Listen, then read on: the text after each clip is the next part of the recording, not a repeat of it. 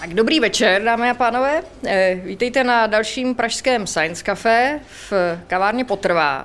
Eh, díky, že jste přišli na dnešní večer, na dnešní diskuzní večer i přes to počasí, které eh, láká třeba někde k procházkám, tak věřím, že nebudete litovat toho času, který tady společně strávíme. Science Café je pravidelný diskuzní cyklus, který se tady v kavárně potrvá, eh, odehrává eh, teď již třetím rokem.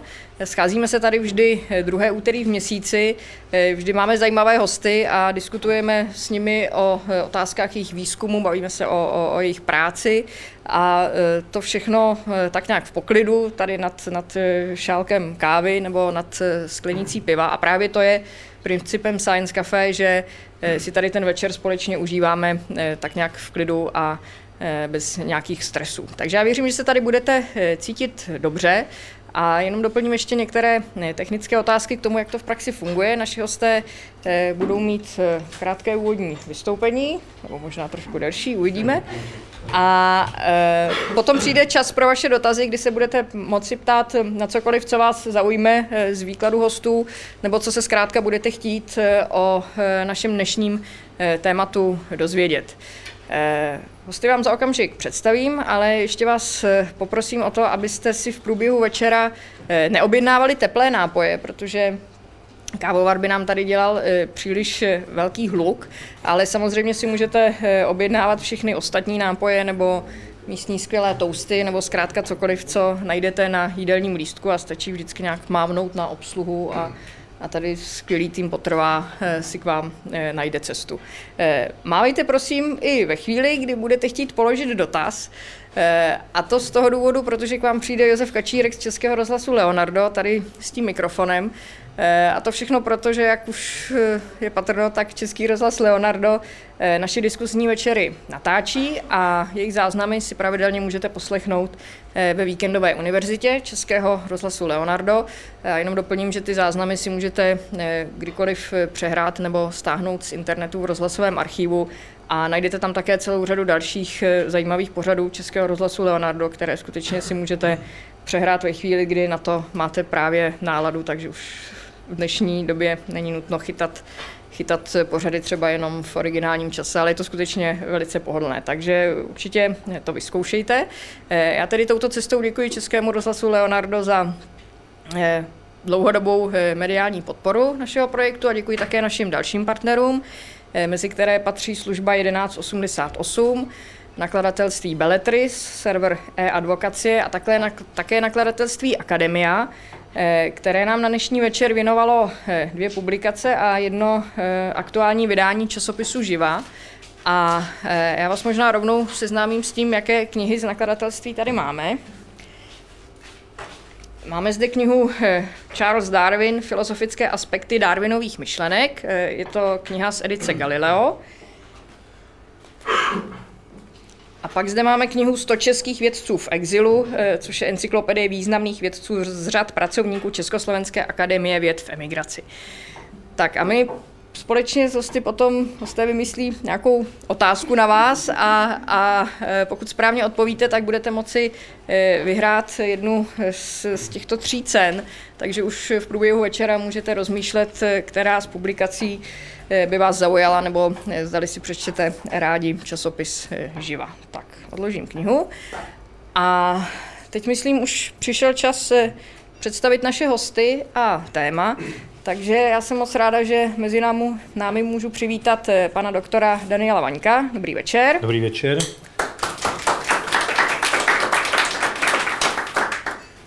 A pana doktora Martina Pospíška. Dobrý večer. Dobrý večer. Eh, a naše dnešní téma by mělo být oh. forenzní genetika. Tak Jejda. teprve teď vlastně vidíte, že jste tady správně na tom večeru, na který jste přišli, takže to byla tady taková lehká pointa nakonec. Eh, tak a já předávám slovo našim hostům. Tak moc, moc děkuju. Děkuji za krásný, krásný uvítání, děkuji za to, že jsem se mohl přijít, jsem tady poprvé. Pokud se budeme mluvit o forenzní genetice, tak je to, hm, je to obor, který je hrozně, hrozně mladý, na svých 25 let. A tak nějak to navozuje to policejní prostředí. Jo. A určitě jste si všimli, že když v těch filmech se, se vyšetřují ty zločinci, tak je tam vždycky ten hodný a zlej policajt. Eh, dneska tady bude taky taková dvojice. Jo, jsme tady dva, je tady můj spolužák z vysoké školy a Martin je ten chytrej. Jo, já budu povídat. Eh, jinak eh, budu se snažit během té přednášky nabodnout několik těch témat, identifikace kostelných pozůstatků, co to je forenzní genetika, genetická genealogie a podobně.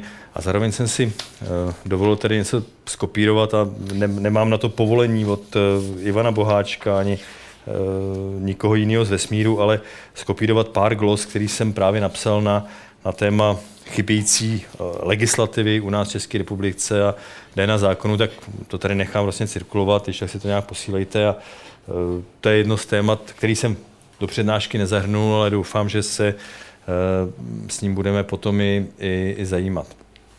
Vůbec definice toho slova forenzní. Eh, definice, kterou nejčastěji najdeme, je, že to je aplikace vědy při řešení otázek spojených s právním systémem. Jo, takže použiju poznatky z některého vědního oboru, aby jsem vyřešil nějaký, nějaký problém, třeba občanskoprávní, eh, trestní, kdo něco udělal, historické otazníky a podobně. Já bych teď možná s vás zkusil vyzkoušet. Pokud si vezmete za svou tuto definici, že to je aplikace vědy při řešení otázek spojených s právním systémem, kdo byl prvním historicky doložitelným, pravděpodobně forenzním vědcem? Vůbec nemyslete na genetiku, ale kdo první, a máme to historicky literaturou doložený, aplikoval nějaké poznatky z vědeckého oboru, aby objasnil otázky spojené s právním systémem. Kdo to byl? Archimedes. Vy mě kazíte, samozřejmě. Děkuju, no. jste určitě byla na mých přednáškách, já tento používám. Přesně tak. Archimedes použil poznatky eh, z oboru, můžeme říct mechanoskopie, zjistil nepřímými metodami, že korona nebyla zotovena ze zlata. Eh, Soleiman eh, používal otisky prstů, popsal to k, k identifikaci dokumentů. Dobře, teď se o to nebudu pokoušet. Ten člověk, který je popsán v čínském svitku 1248 popsal použití vlastně entomologie, medicíny k vyřešení e, případu e, zabití jednoho hodnostáře nástrojem a mouchy vlastně pomohly k identifikaci lidské krve. Karl Wilhelm Schiele, chemie, průkaz arzénu. Alec Jeffries a jsme u genetiky. První vlastně popsal způsob, jak použít polymorfní oblasti na lidském genomu k identifikaci Eh, jednotlivců. Eh, jinak eh, Alex Jeffries je jediný, koho jsem za svou kariéru potkal. Jo. Ale je to, a Martin mi to může potvrdit, docela... docela Já myslím, že to je věrohodný. No. A je to, je to docela příjemný chlápek. a není, není o tolik starší než my a je to, je to docela normální člověk. Forenzní genetika.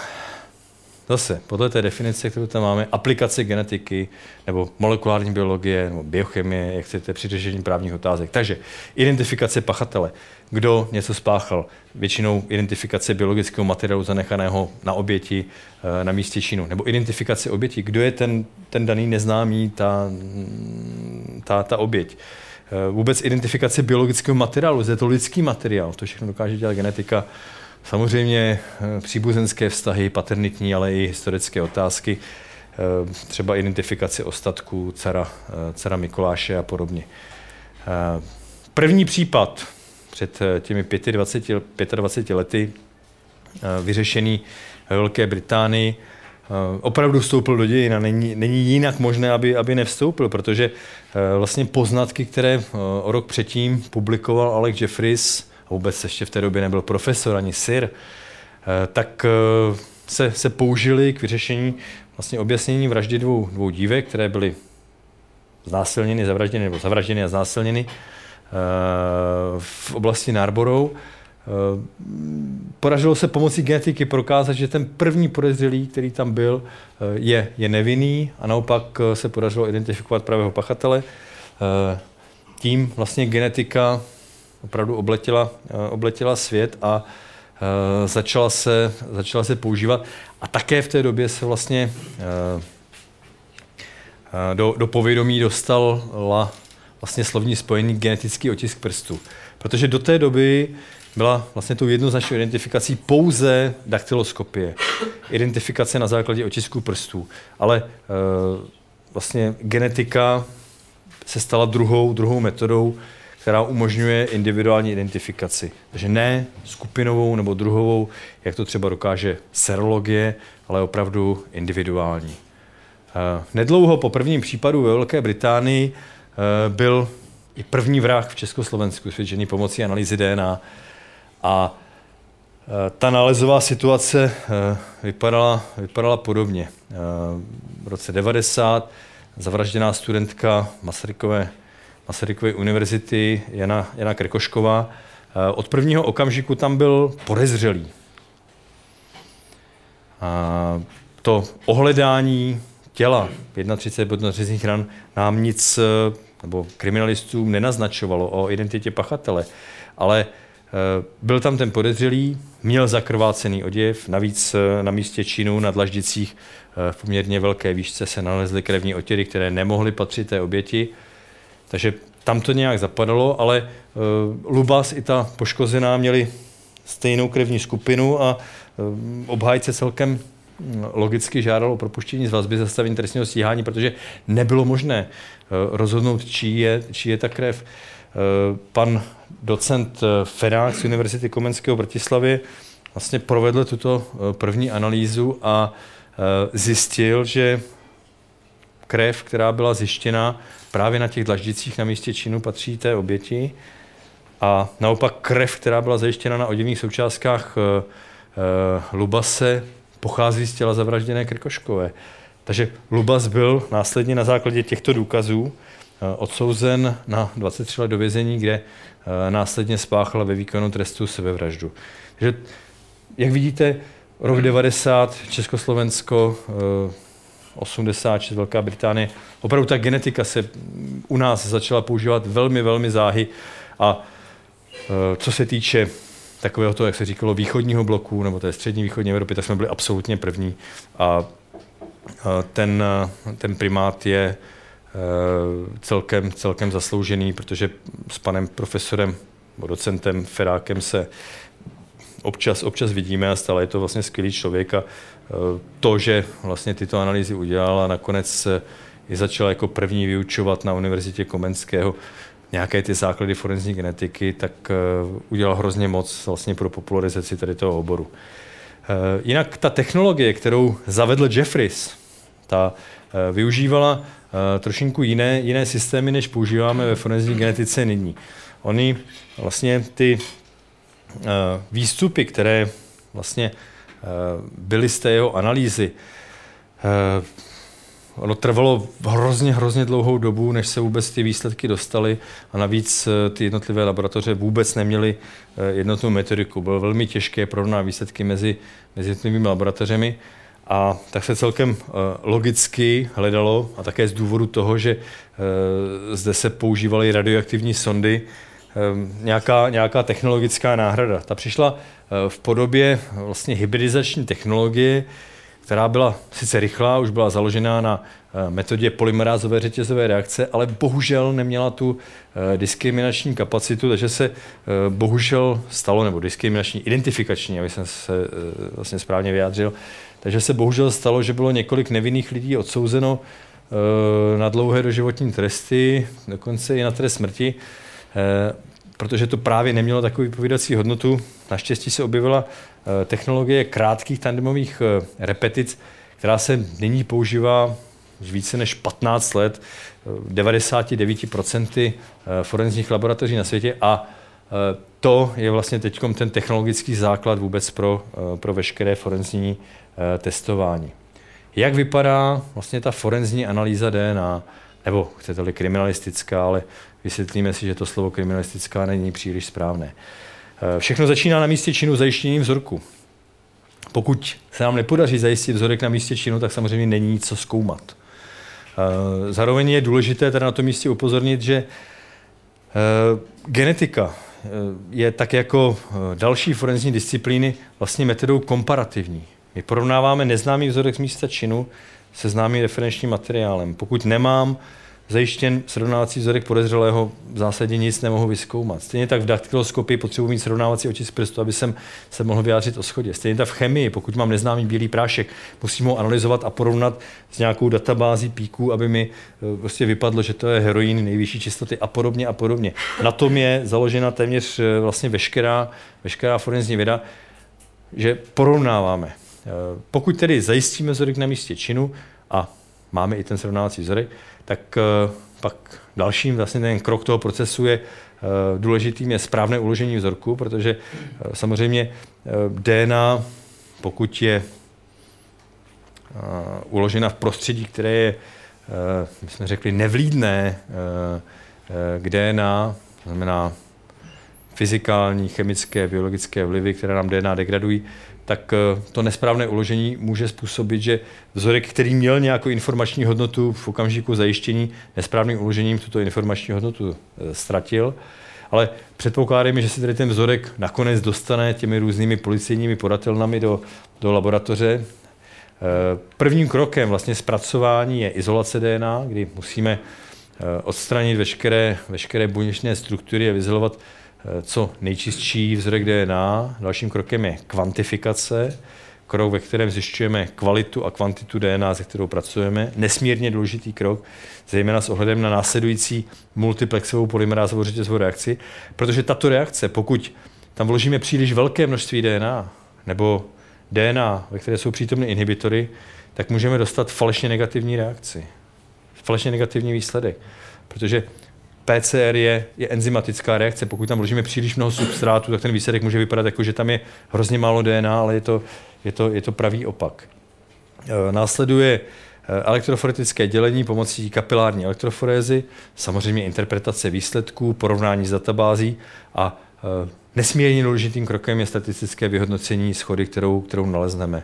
Protože některé výsledky genetických analýz na první pohled vypadají, že jsou průkazné, že jednoznačně nám někoho usvědčují, ale eh, teprve až při důkladném vlastně proskoumání toho důkazu zjistíme, že třeba ta výpovědní hodnota je eh, někde na úrovni serologie, třeba 1 ku 300 a podobně, což bychom neměli označovat za individuální identifikaci, ale bohužel eh, osoby, které ty výsledky potom používají, soudy, státní zástupci, vyšetřovatele, ta jejich znalost biologie a těchto procesů většinou skončila na úrovni honění trepky v sedm nálevu, takže tam je to potom eh, o něco, eh, o něco horší.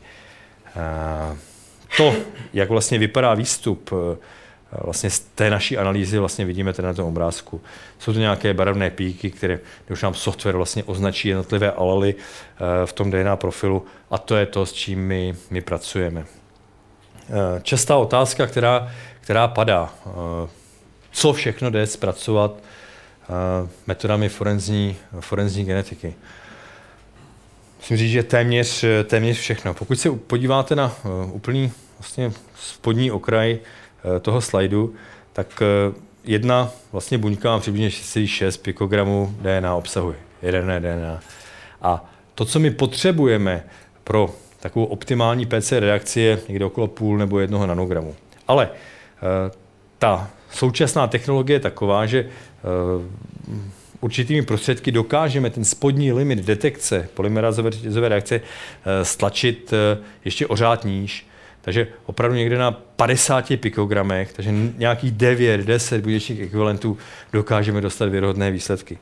A to je na jedné straně obrovský výdobytek vlastně té forenzní genetiky, že se od těch Jeffreysovských dob, kdy bylo potřeba vlastně stovky, eh, stovky nanogramů DNA, jsme se dostali do o 4, o 5 řádů menšího množství na pikogramy. Eh, bohužel to sebou přináší i riziko, že ty vzorky jsou mnohem násilnější ke kontaminaci. To znamená, já když tady hovořím, tak tady rozsévám DNA Dana Vaňka, nejenom, že jsem ji zanechal na sklenici, ještě jednou vám to ukážu, jak se depozituje eh, vzorek DNA na sklenici. že teď jsem tam nechal přibližně 50 nanogramů. Samozřejmě vy tady, pokud necháte ty, ty sklenice a neodnesete si je sebou, tak jste nám tady nechali vzorky DNA, vložíme do databáze a zjistíme, co jste kde provedli. jo, takže když vás někdo bude obvinovat z toho, že jste si odnesli půl litr, tak si říká, že jsem likvidoval DNA stopy, který jsem tady nechal. A to je, to je další důležitá věc, protože u nás není to legislativou nějak ošetřeno to, kdo, kdo s vašimi vzorky nakládá. Jo.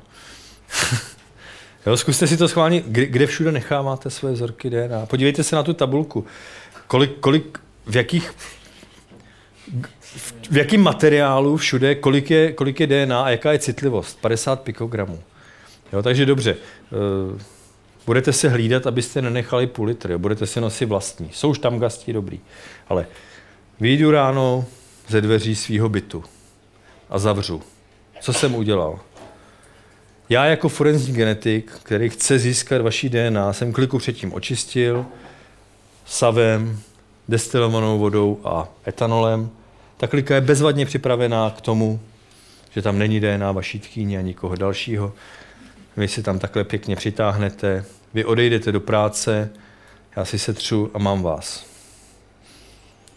Pokud bude zima a půjdete v rukavici už z domova, tak si počkáme, jestli si venku odplivnete, odhodíte nedopalek cigarety, žvíkačku, jestli se po cestě zastavíte na kávu, na to pivíčko, než půjdete do práce a podobně. po případě vám pošlu nějaký, nějakou soutěž, taky oblíbená kratochvíle, co dělají tady ty lidi, kteří dělají vaší DNA.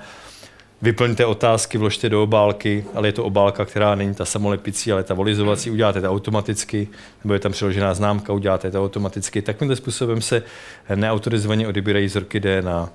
V zásadě to trvá tak 24 hodin, než váš vzorek DNA získají. Většina eh, rozvědek je školená tady v tom způsobu, jak získat eh, DNA profil osoby, která je v jejich zájmu. V zásadě se tomu nejde ubránit. Eh, jde, budete chodit ve skafandru, oblečený v té věku, nosit roušku, budete vypadat hrozně divně jo, na té ulici, ale nebudete trousit svoji DNA. Eh, jak vůbec potom ta forenzní genetika funguje, to porovnání? Říkal jsem vám, že to je komparativní metoda.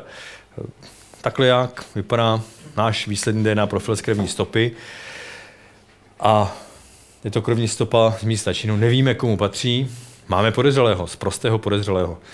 Porovnáme ty dva výsledky k sobě a vidíme na první pohled, pokud byste byli seděli dostatečně blízko, dokázali rozšifrovat ta zelená číslička, že tam jsou úplně, úplně jiná čísla alel, celkově ty píky vypadají jinak. Prostě ten závěr je, že ty elektroferogramy nebo ty DNA profily jsou rozdílné. Vpravo je chlap, vlevo ženská. Prostě ten podezřelý nebyl donorem biologického materiálu, který byl zajištěn na místě činu následně analyzován v DNA laboratoři. Ale porovnáme-li eh, krevní stopu, výsledek, DNA profil, s DNA profilem oběti, vidíme, že to je identické. Takže i když ty výšky píků nejsou naprosto stejné, tak ale víme jednoznačně, že ten, kdo zanechal tu krevní stopu na místě činu, byla nebohá oběť. Případ není vyřešen. Může být mnohem složitější. Eh, svět není jednoduchý. Eh, většina stop zajištěných na místě činu nebo z poškozených osob eh, není od jednoho donora. Velmi často to bývá smíšený biologický materiál. To znamená, když já můžu mít ve zkoumaném systému dvě alely, jedno otoce, jedno od matky, že můžu být heterozygot nebo homozygot, tak pokud smíchám biologický materiál dvou osob, samozřejmě s výjimkou nějakých D18, D21 chromozomů, kde může být trisomie, eh, tak tam může mít od dvou do čtyřech eh, těch píků, vrcholů. A eh, pak ta situace je samozřejmě mnohem složitější na, na interpretaci. Pokud se na to podíváme, ale poněkud s větším detailem, tak třeba vidíme, že to, co na těch předchozích obrázcích bylo, že ty píky eh, X a Y byly, byly vyrovnané u toho mužského vzorku, tak tady ten Xový je mnohem vyšší, takže z toho můžeme usuzovat, ano, máme tam třikrát, čtyřikrát více ženského materiálu. Eh, pokud se podíváme hned na eh, ten první systém, kde máme čtyři píky, a podíváme si na ty ostatní, jak nám to asi říká, dobře, jeden člověk může mít v tom daném systému jeden nebo dva píky, je to homozygot, heterozygot, pokud jsou tam čtyři a nikde není více než čtyři, největší pravděpodobností je to směs eh, dvou osob a navíc tam dokážeme identifikovat majoritní a minoritní složku. To jsou ty větší a menší. Zase v tom poměru, jak je vlastně ten X a Y. Takže když následně tento smíšený DNA profil porovnáme eh, s DNA oběti a podezřelého, tak se podívejte, jak to krásně do sebe, do sebe zapadá. Ty velké píky jsou vlastně na stejné pozici, mají stejné to, jsou to stejné alely jako u té oběti a ty, ty malé, vlastně ta, ta minoritní součást je, je toho podezřelého. Takže ten náš závěr je, že se jedná o směs, eh, vlastně vlevo je to biologický materiál zajištěný, který je směsí těchto dvou osob. Takhle funguje eh, forenzní, forenzní genetika. Eh, samozřejmě ten poslední důležitý krok je to statistické vyhodnocení. Nevím, jak jste kdo familiární s, s populační, populační genetikou, ale v zásadě mm, v krátkosti můžeme říci, že ty jednotlivé systémy leží na různých chromozomech, není mezi nimi žádná vazba, tudíž eh, frekvence výskytu, které získáme populační studií, můžeme vynásobit mezi sebou. A když máme dostatečně velký počet systémů, tak se třeba dostaneme k číslu 1 ku 80 kvadrilionům. A to je pravděpodobnost, jakou bychom našli člověka, který by měl stejný DNA profil, jako mám já. Nepříbuzného samozřejmě. Tolik lidí se ještě na planetě nenašlo. To je ta uh, identifikační hodnota uh, forenzní, forenzní genetiky. Ale přeskočme uh, ke genetické genealogii, která je přece z mého pohledu uh, trošinku zajímavější, protože o, o těch kriminálních případech a použití genetiky slyšíme, slyšíme v televizi, různí ti usámové a Eh, další, další případy.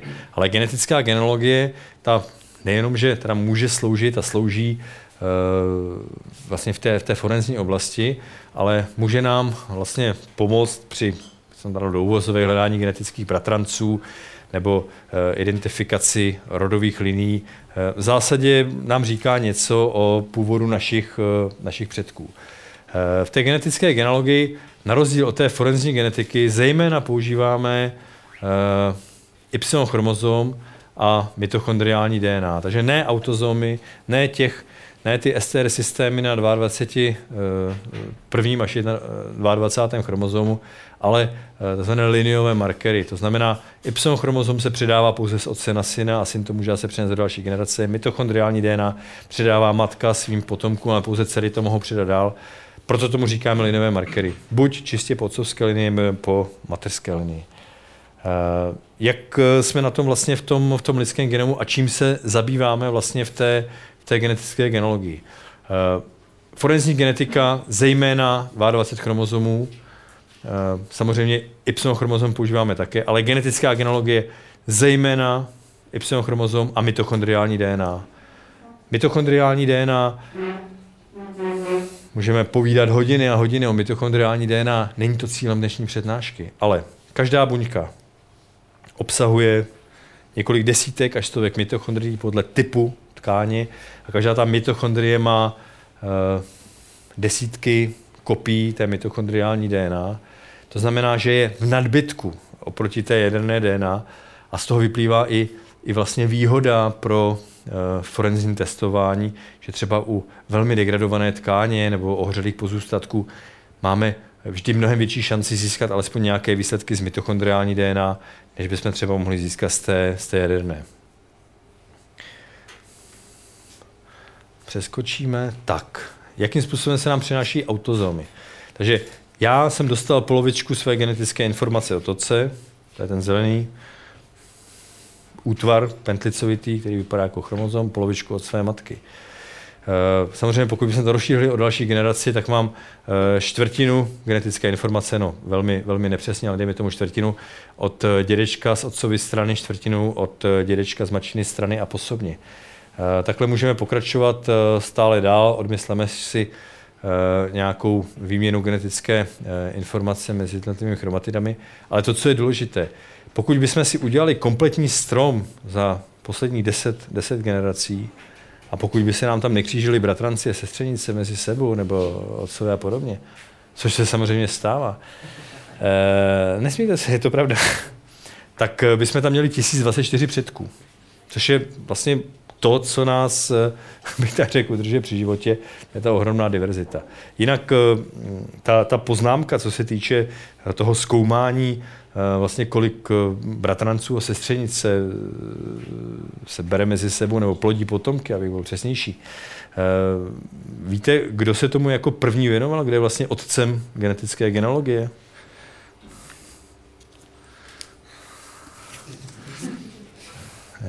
Nápověda.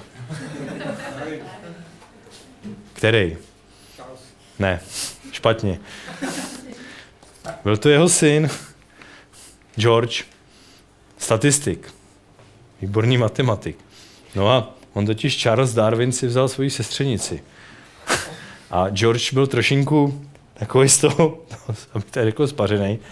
A si říkal, já musím udělat výzkum, jestli se náhodou v těch ústavech pro ty duševně chorý nenalézá nějak významně zvýš, statisticky významně zvýšené, zvýšený počet osob, kteří vlastně vznikli z toho spojení biologického bratranců a sestřenic. No a zjistil, že v té Británii někdy prostě podle toho, jaká je to společenská vrstva, mezi dvěma a čtyřma procenty, prostě čím vyšší kasta nebo společenská vrstva, tam teda více bylo těch sňatků bratranců a sestřenic, ale zjistil, že nějak významně vlastně ten počet v těch ústavy duševně chorých nepřevyšuje e, vlastně to, to číslo u těch sňatků, takže se, se uklidnil a genetická genealogie vlastně zůstala zapomenuta na dalších asi 130 let.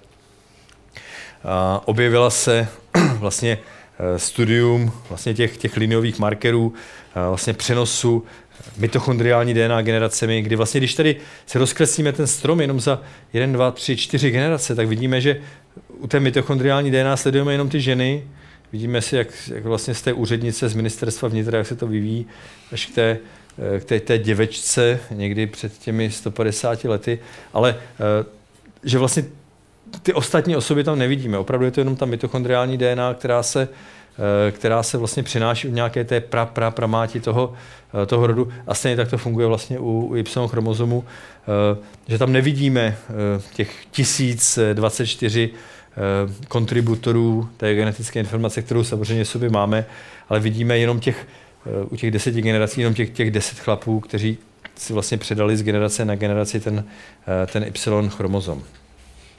Pokud bychom čistě teoreticky sebrali eh, všechny, eh, všechny mužský eh, z této planety, otestovali Y chromozom, tak vsadím 13 uncí zlata proti třem parátkům na zuby, že každýho z nich dokážu zařadit do jedné haploskupiny Y chromozomu.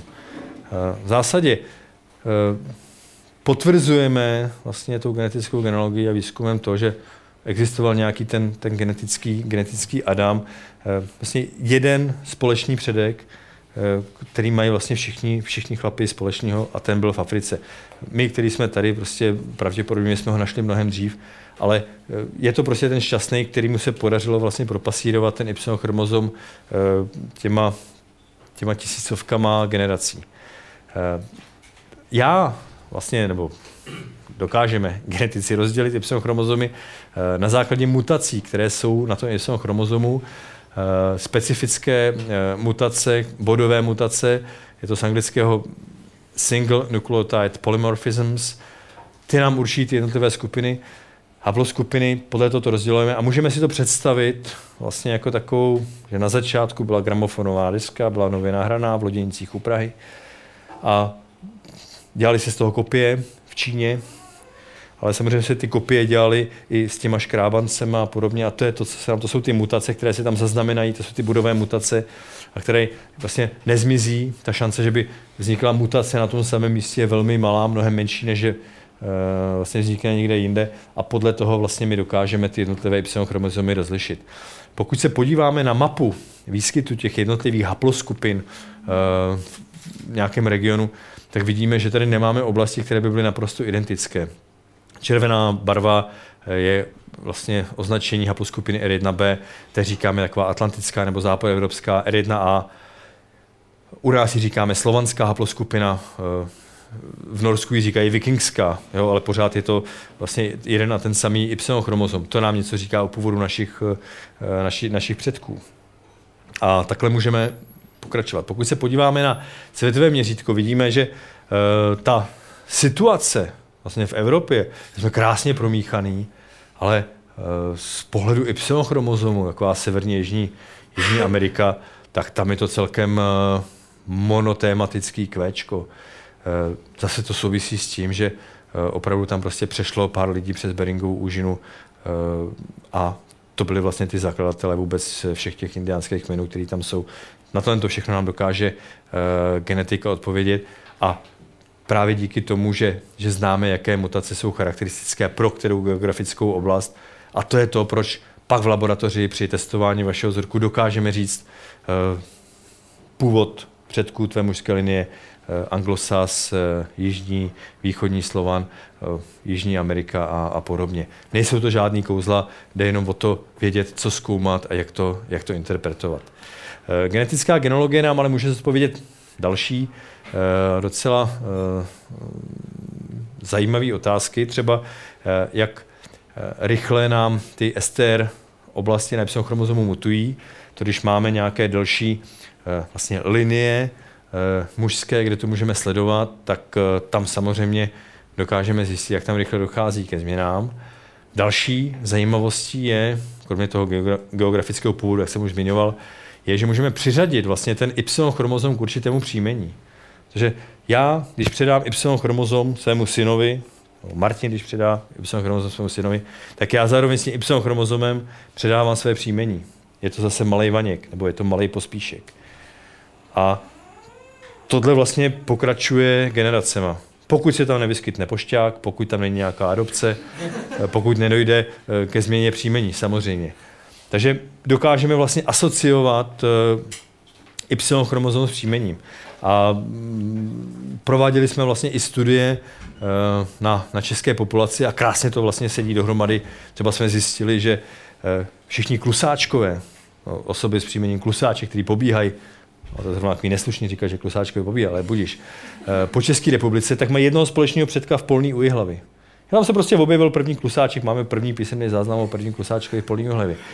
A, eh, ale to je díky tomu, že eh, prostě se už nějak ustáleně u nás používají, používají příjmení. Ne všude mají eh, vlastně, jsou na tom tak dobře jako, jako u nás. Třeba v Turecku se příjmení začaly používat až s příchodem Atatürka, takže někdy od roku 1917. V Mongolsku jsou na tom ještě hůř. Tam je to necelých deset let, co se používají příjmení. A pokud věřím teda pramenům, které, které jsem získal o tom, jak to probíhalo v Mongolsku, tak uh, oni si uvědomovali, že v dnešní vlastně uh, době už není udržitelné, aby tam byly jenom křestní jména a místní označení Jurtata a ta u třech zaparkovaných uh, ne, nevím čeho, co tam mají za ty chlupatý pojízdní prostředky, tak uh, oni dali lidem šanci, aby si sami zvolili příjmení. Jako něco nepředstavitelného pro Mongolsko. Eh, stejně nepředstavitelný byl výsledek. 90% lidí si zvolilo příjmení Čingis Khan. Eh, takže to celý zrušili a přidělili jim ty příjmení nějak úředně. Jo? Takže, takže genetická genealogie v této podobě asociace haplotyp a příjmení by tam asi k ničemu moc, eh, moc nebyla. Samozřejmě, pokud by ten úředník na magistrátu to nějak nerošifroval. Ale pokud se podívá na ten obrázek, tak tady vlastně vidíte, jak to funguje. Na začátku před, teď se musím podívat, nápověda 15, 15 generacema a bylo 10 chlápků. A jenom jeden z nich je černý. To je ten, tak já nevím, jestli, jestli byl černý, jo, ale eh, ten, tomu se prostě podařilo propasírovat ten jeho Y chromozom. On o tom ani neví, ale ten prostě prolez těma generacema. 15, po 15 generacích, těch zbývajících 9 prostě buď neměli syna, nebo ten syn neměl děti, nebo tam prostě byly holky, prostě pech, Y chromozom nepokračoval. Ale tady ten, prostě ten jeho Y chromozom, ty, ty signatury bychom našli už těch deseti chlapů. Ale to, co je srandovní, tady ty tři, co jsou úplně vlevo, tak ty teoreticky by mohli znát jeden druhýho. Jsou ze stejné vesnice, ze stejné oblasti, mají stejný příjmení. Ale e, celkem po těch deseti generacích už by se neznali vlastně s, tou, e, s, tím, s tím prostředkem a s, tou úplně, s těma úplně pravejma dvouma, protože tam prostě uběhla příliš dlouhá doba, kterou nemáme, nedržíme prostě v té v rodinné tradici, ale genetika tohle to všechno dokáže odhalit. To jsou ty genetický bratranci. Ty dokážeme vlastně identifikovat na základě analýzy Y chromozomu. To je ta genetická uh, genealogie. Uh, celkem analogicky můžeme pokračovat nebo provádět analýzu pomocí mitochondriální DNA, eh, studovat ženské linie, takže matka, dcera a, a potomci. Eh, někteří z vás určitě četli knížku pana profesora Sajkce Sedm dcer Eviných. Já jsem si dovolil včera večer překreslit ten obrázek, ale kecám samozřejmě, dal jsem ho mnohem dřív.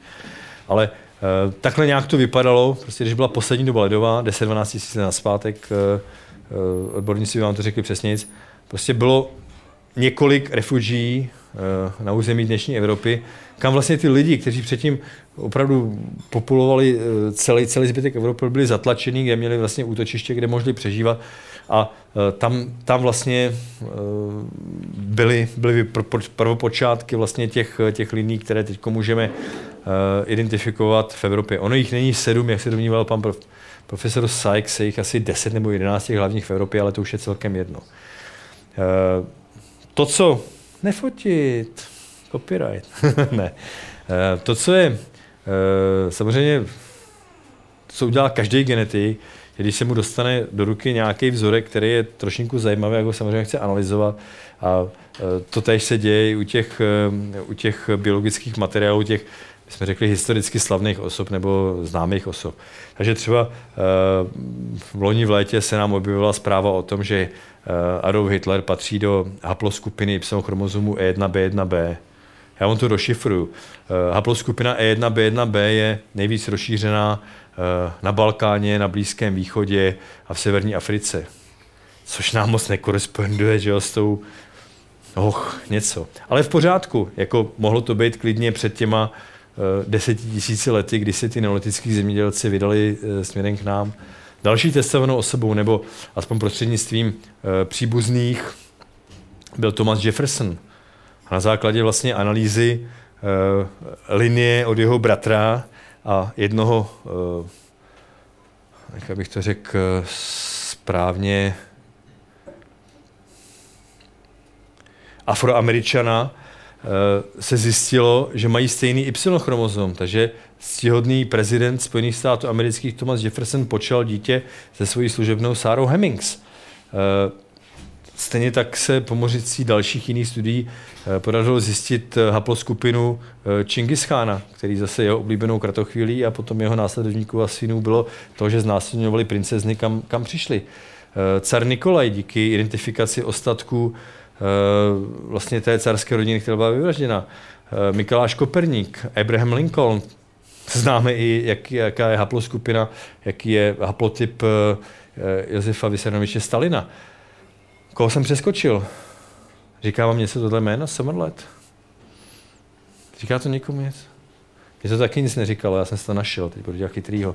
Je to, je to člověk, který vyhnal z Británie vikingy. Ale to, co je na tom zajímavé, jak ta historie někdy je krutá, on, on sám byl potomkem, ne, synem ženy znásilněné vikingským králem, takže on vyhnal vlastně svého, svého otce, snad ho i zabil podle té legendy. Jak vidíte tu haploskupinu R1A, to je ta nejčastější v české, české populaci. Jo, zase uh, vidíme, že ty vikingové mají k nám uh, hodně, hodně blízkýho. U nás 33% osob patří do té haploskupiny R1A, ale jak jsme si teď právě ukázali, bylo by nesmyslný říkat, že to je čistě prostě nějaká, nějaký slovanský, slovanský Y chromozom. Samozřejmě vikingové uh, by se by, by říkali pravý, pravý opak, že R1A je, je, je nějaký vikingský chromozom. Samozřejmě ho najdeme u polovičky obyvatel Islandu a, a, a podobně. Stejně tak, pokud bychom sloumali eh, mitochondriální DNA slavných osob, tak zase kromě toho zmiňovaného uh, cara Nikole, Marie Antoneta, Jesse James, básník Petrarka, uh, ten Etsy, ledový muž, svatý Lukáš, Koperník a, a podobně. Uh, zase ten, ten materiál je prostě zajímavý a je nutné si uvědomit, že prostě pokud se vám dostane takovýhle vzorek do ruky, tak ty časopisy rádi publikují výsledky, že jste identifikovali prostě nějaké ostatky, když se dostanete prostě k tomu Mikuláši Koperníkovi a nezajímají je eh, prostě stejně staré ostatky Karla Nováka z Hřbitova Velké Bíteši. Taková je prostě realita a tak to je. Ale pokud se bavíme o těch starých kosterních pozůstacích, tak archeogenetika no, aplikace eh, genetiky pro zodpovědění otázek nastěněných archeology dokáže v některých případech zodpovědět nebo objasnit docela dost otazníků. Zkoumáme stejně tak jako ve forenzní genetice buď jadernou nebo mitochondriální DNA, přičemž v rámci té jaderné DNA zkoumáme jak tu autozomální, tak Y chromozom, úplně stejná analogie, jako u těch recentních vzorků, stejně tak mitochondriální DNA. V zásadě se snažíme dostat stejné, stejné odpovědi na stejné otázky. Třeba určit pohlaví nemůžeme, máme nějaký fragment kosti, genetika dokáže nám říci, ano, je to mužská, ženská kost. Dokážeme porovnat mezi kosterními pozůstatky, zda je tam nějaký příbuzenský vztah. Nesmírně důležité pro vlastně nově objevené lokality. Stejně tak při analýze Y chromozomu se můžeme vyjadřovat vlastně ke geografickému původu těch osob, příbuzenskému vztahu po té mužské linii. Pokud to jde, predikce rodového příjmení, určení nejbližšího společného předka, protože to, co my umíme, pokud porovnám dva Y chromozomy mezi sebou, tak já vám dokážu spočítat, nebo si to alespoň myslím, kdy ty dvě osoby měly nejbližšího společného předka. Na základě těch rozdílů, které tam zjistím. A třeba provádět další, další analýzy. Obdobné informace můžu získat analýzou mitochondriální DNA, té, té hypervariabilní oblasti, která je bohužel velmi, velmi krátká, nějakých tisíc párů bazí, což je nesrovnatelně málo ve srovnání s Y chromozomem, který má 58 milionů bází. V krátkosti o některých projektech, které jsme řešili v naší laboratoři. Identifikace pohozenců z pozdní doby bronzové. To byli jedinci nalezení, asi to byly staré potravinové jámy, pravděpodobně ukamenování. Tam se nám podařilo vlastně zjistit, ale ty extrakty jsme vlastně dostali, to jsme jenom zpracovávali, že mezi těmi vlastně jedinci by mohla být vlastně vazba třeba otec a syn, takže pravděpodobně udělali něco, něco špatného, nebo vlastně první známky genocidy a, a podobně. Jinak uh, oni opravdu byli v takových neanatomických, neanatomických po, polohách. Uh, prostě Lubor Smejtek, uh, archeolog uh, z českého, vlastně středočeský uh, památkový péče, je vlastně začal nazývat pohozencema. To je takový překladatelský oříšek. Já jsem tohle přednášel v angličtině před několika lety a narazil jsem na to, že nevím, jak říct pohozenec anglický. Tomu nerozuměli, to jsem taky zkusil. jo, ale, ale pak to pochopili, jo, že jsem to prostě tak jako opisoval, jako jo, jo, poor guys, jo, prostě tam byli hozený. Tady jsou prostě z té kniževce nějaký, nějaký obrázky, jo. to není trifit, to je, to je, to je dvou člověk. Jo. E, další věc, kterou jsme prováděli, byla identifikace tady toho jedince, který měl roštěp lepky, že výhřez dožil se dospělého věku ze slovanského pohřebiště na Tetíně 10. 11. století. Zase nám to neřeklo mnoho, ale dokázali jsme, že prostě takto starý materiál dokážeme, dokážeme zpracovat. Jsme měli dispozici dva, dva, dva zuby od Pavla Kubálka. Začali jsme řešit projekt Archeosteon, identifikaci kostených pozůstatků přemyslovské rodiny na Perském hradě.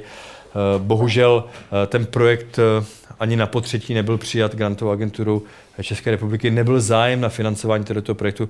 Dokonce na potřetí nám řekli, že se nejedná o základní výzkum a namísto toho byly podporovány projekty těch členů, které seděli v té komisi. No ale asi ten projekt opravdu by nepřinesl českému národu nic, nic zajímavého. Další zajímavý projekt, který jsme začali řešit, byl nález 108 koster okolo podlažického pohřebiště, to je to místo, kde pravděpodobně vznikla Ďáblova Bible, Codex Gigas. To, co bylo zajímavé, že okolo toho kláštera, vlastně v souboru těch 108 koster, nebyly jenom benediktíni, jak bychom předpokládali, okolo toho osamoceného kláštera, byly tam i kostry žen a dětí, takže pravděpodobně ti benediktíni tam žili normálním život, rodinným životem. A vlastně ta nejbližší vesnice byla nějakých pět kilometrů a rozhodně v té době naši předci se netahali s těmi eh, zemřelými takový, takový kus, takže se pohřbívali na, eh, na tom nejbližším hřbitově. Takže z toho důvodu to bylo, bylo zajímavé. My jsme tam navíc eh, vlastně v rámci pilotního projektu, protože to vždycky by mělo těm, těm archeogenetikám předcházet, se snažíme zjistit, zda vůbec ty kostry jsou použitelné pro genetiku, tak se nám tam podařilo dvě vlastně zpracovat. U jedné jsme dokonce našli pravděpodobného vlastně současníka, který byl pokračovatelem této, této linie. Bohužel opět grantová agentura neměla zájem financovat tento projekt, protože to nebylo příliš zajímavé. Další projekt, který jsme si naštěstí financovali sami, byla analýza kosterních pozůstatků neolitických zemědělců, nějakých 10-12 tisíc let naspátek. Prokázali jsme, v jaké době tedy už neolitičtí zemědělci byli, byli, byli na Moravě. Zjistili jsme tedy, že opravdu přišli z toho, z toho Blízkého východu. Další poměrně zajímavý, zajímavý projekt, který jsme řešili, se týkal kosterního nálezu z německého Ergoldingu, což je někde mezi Regensburgem a Landshutem, takže poměrně blízko od našich hranic. Datace z roku 670 našeho letopočtu. Zpracovali jsme šest koster z centrálního hrobu 244. Podle těch artefaktů, které byly nalezeny v tom hrobě, se nevíte, jestli jednalo nějaké velmi důležité lidi, můžeme říct nějaké vévody nebo VIP v dnešní terminologii, podle přesek zbraní a podobně, které s nimi byly pochovány a které nebyly u těch ostatních hrobů. Kostry nebyly kompletní, ale jak sami vidíte, některé z těch kostí byly ve velmi dobrém stavu, některé naopak na první pohled vypadaly jako kousek snělého dřeva, ale jak jsme posledně zjistili, tak to, co navenek vypadalo jako nepoužitelný biologický materiál, tak nešlo rozříznout pořádně ani diamantovou pilkou, která se nám lámala na kousky, takže tam nedošlo k dekalcifikaci, což je normální kosterní pozůstatku, že vlastně dochází ale k nějaké superkalcifikaci, jako myslí ten chemik, že a díky tomu vlastně tam ta DNA byla tak dobře zakonzervována. To, co se nám podařilo zjistit, bylo, že vlastně tři z těch koster jsou, jsou příbuzné, dva z nich jsou sourozenci s velikou mírou pravděpodobnosti. Ten třetí v té jedné řadě byl, byl jejich bratranec, měl stejný Y chromozom a tím jsme vlastně vysvětlili, proč a to, co mi říkali na začátku ty, ty, ty antropologové a archeologové, co jsem tam já neviděl, že se ty dvě kostry drží za ruce.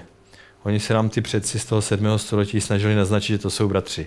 My jsme to pak těžko, horko těžko museli, museli analyzovat a trvalo nám to skoro dva roky. Takže to vůbec nebylo, nebylo jednoduché, ale nakonec se nám analýzu podařilo dokončit a i, i publikovat. Na úplný konec poslední výzkum, který jsme prováděli, takový trošinku mediálně zajímavější, byla analýza kosterných pozůstatků vampíra z Hrádku nad Nisou. Bylo to ke konci loňského roku. V krátkosti jednalo se o osobu mužského pohlaví, která byla pohřbená obličejem směrem dolů. V pravé ruce čtyři groše z období Jana Lucemburského, což jsou jasné známky vampirismu. Doufám, že se mnou všichni souhlasíte. Samozřejmě, to byla jedna ze 178 pracovních teorií, o koho mohlo jít, ale podařilo se nám tedy stanovit DNA profily, ale samozřejmě genetika tam nebyla, nebyla ta, ta, ta hlavní. Kromě toho, že jsme teda porovnávali ty, ty výsledky z, z recentní populací z Hrádku nad jsou, prováděla jsem rekonstrukce lepky, analýza izotopů a podobně. Vlastně komplexní výzkum, který jsme vlastně podali, jsme sepsali do formy článku, ale do recenzního řízení. Jinak, na úplný konec mého povídání, než budu povídat dál, odpovídat vaše otázky, pokud vás zaujala trošinku ta genetická genealogie, úplně nejjednodušší cesta, jít na web www.genetickagenealogie.cz. Tenhle ten web jsme začali připravovat na konci loňského roku, kdy jsme předpokládali, že vydáme knížku o genetické genealogii. Jejíž jsem editorem, bohužel stejně jako já, taky kolegové, kteří tam píší některé kapitoly, to jsme se malinko opozdili, ale tak jako jsem sliboval loni, že to do konce roku bude, tak se slibuju teď, že to bude do konce roku. Děkuji za pozornost a jsem připraven zodpovědět jakékoliv otázky, které vás napadnou, samozřejmě i k tomu tématu DNA legislativy a, a podobně. Nesmíte zapomenout taky s otázkami na Martina, jak jsem říkal, on je ten chytrý, já jsem jenom ten, který to tady se snaží popularizovat. Díky.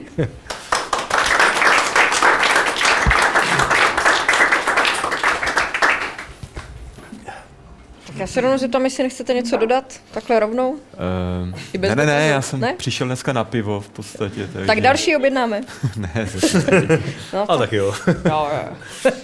Eh, tak eh, máme nějaký první dotaz? Tak můžeme začít.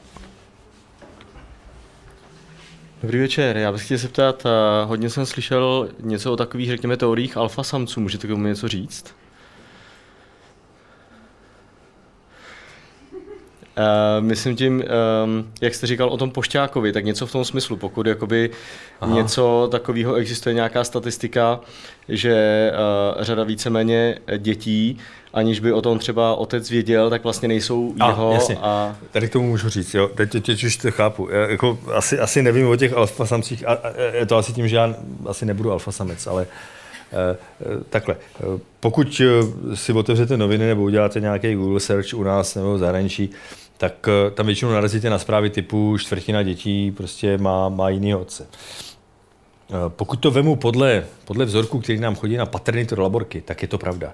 A to jsou lidi, kteří mají nějaké pochybnosti nebo, nebo to vědějí, jenom to potřebují na, na, na papíru pro mít znalecký posudek a podobně. Eh, Já jsem osobně vlastně dělal rigorózní vědecké studie na populaci Bosna, Hercegovina, eh, Srbsko, Chorvatsko, co se týkalo vlastně tady věcí, kdy jsme dělali identifikaci z masových hrobů, zároveň na české a slovenské populaci. A ta, ta míra, bychom to nazvali fluktuace, nebo eh, byla někde okolo 2, 4, 5, 5% a jsme naprosto v evropském, v evropském průměru. Jediný vlastně z té Evropy, pokud tam teda zahrnujeme eh, některé oblasti Blízkého východu, kdo se vymyká tady těm, tady těm procentům, tak je Izrael. Tam jsme pod jedním procentem těch non- non-paternit. Jo, takže, eh, my, my, ale jsou to jednotky procent, takže eh, jo, a stejně k nám do baráku chodí pošťačky, takže tam, tam, to, tam to nehrozí. Já nevím, jestli ty, ty máš zkušenosti jiný s těma alfa nebo beta. jako, jako rozhodně ne, tak to je spíš uh, etologický pojem, ale, ale to, je- to je jedno, jako já myslím, že ta statistika je významná, myslím, že je uklidňující pro řadu lidí, kteří mají pocit, že mají pochybnosti. No, jako, jo, jako já třeba osobně, když, když to jde, tak se snažím klientům, který chtějí prostě zkoumat, jestli jsou děti jejich, eh, to rozmluvit. Jo, protože eh, jako se mi kolikrát stalo, že eh, jsou prostě příběhy z praxe, že ten člověk prostě vypráví, jak, já jsem se rozmluvil, říká, jak, jak tu dceru miluje, že je rozvedený a tohle to, že by pro ně udělal všechno a nakonec prostě se tu analýzu nechá udělat, zjistí, že dcera není jeho, pak prostě za rok, za dva přijde s jiným dítětem, který někde na služební cestě si udělal jako ten samec a, a já se ho zeptám prostě, jak, co, tak co, co ta dcera Karolí? No to už jsem od té doby neviděl, jo. Už prostě ty, ty jeho keci o tom, jaký byl. Prostě jo, on, on, zjistí, má ten, má ten cár papíru, že, že není a už je to pro něj rozhodující, jo. ale uh, tady prostě je, je problém toho, jako kdo ty, kdo ty analýzy dělá, protože třeba to je, to, je to, že u nás chybí naprosto DNA legislativa a kdokoliv z nás, z vás, z nich, co jsou, co jsou venku, pokud si vzpomenete, jestli uděláte svou genetickou laboratoř a ne, nebudete chtít zrovna dělat znalecké posudky, že, tak eh, v zásadě vám vůbec nikdo nezabrání. Si prostě uděláte hezké stránky a, a třeba vůbec nebudete mít laboratoř, budete to posílat někomu. Nebudete mít žádnou kontrolu nad těma vzorkama a pak těm lidem budete dávat jenom výsledky. Seš otec, nejseš otec, seš otec, nejseš otec. Jo, oni se budou střílet, rozvádět a podobně. A on to bude, vy budete inkasovat peníze. Jo. Tady není žádná kontrola nad těmi laboratořima. To je to, je to šílený. Jo. že třeba já, já, já vím, nebo doufám, že děláme dobré výsledky, ale eh, vím, že prostě každá laboratoř dělá, dělá chyby. Jo. Já jsem měl klientku, která přišla eh, opravdu s dítětem na prsu v šesti nedělí s výsledkama DNA analýzy od jedné české firmy a, a říkala vlastně dítě je otce a není moje. A říkám, uklidněte se, jako, já jsem říkal, ty, ty hormony tohle, že jo, jako člověk neví, co, co, co, co jí dá. A eh, jo, protože normálně těm chlapům, když jim řeknu, že dítě není jeho, tak beru flašku první záchrany, jo. A to, to té kojící matce do, do, do dobře dát nejde. A tak jsem jako jí říkal, že čistě logicky, si představí, že teda dobře, výměna, výměna dětí v porodnici, ano, připustíme to, stane se to. Ale oni by museli mít stejného tatínka, takže on by musel počít prostě, muselo by si to vejít, vy byste museli být stejný porodnici, tohle, no, si říkám, nepředstavitelný, prostě ta pravděpodobnost, to, to, to, se nemůže stát.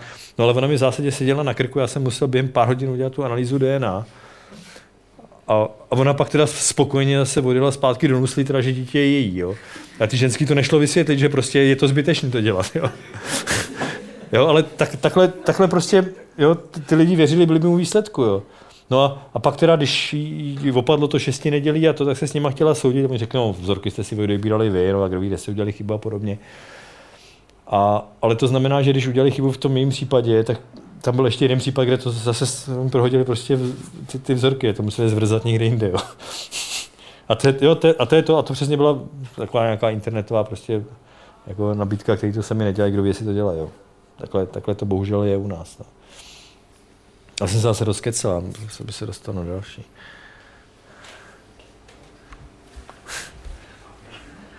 Dobrý den, já bych se chtěl zeptat, jaká je kvalita současných výzkumů eh, DNA eh, z pohledu eh, pravděpodobnosti onemocnění v budoucnu. To znamená, udělám pre, si test... Pre, prediktivní... Ano, budu mít rakovinu, nebudu mít rakovinu, mám dědičnou rakovinu nebo nějakou genetickou nemoc, jestli, a pokud to dneska existuje, vím, že zřejmě ano, tak jak je to průkaz, jak je to kvalitní, já, jestli byste já to, doporučil si něco takového dělat, nebo jestli já ne. to nejdřív, Děkuju. já to možná oglosuju, a pak na to odpoví ten chytrý, což bude, což bude Martin. Nech, nech už toho. Ne, ale je to, je to tak, protože já, já tohle to vlastně vůbec, vůbec nedělám, ani to, ani to nepřednáším, ale uh, osobně si myslím, že uh, zatím jsme prostě, aby, aby to bylo naprosto přesný s výjimkou některých genů, kde opravdu prostě ta, ta daná mutace má a má tu jednoznačnou vazbu, že, že ty výsledky nejsou, nejsou tak úplně, úplně jednoznační, protože jak vy si třeba poradíte s výsledkem prostě na 70% dostanete silikózu plic,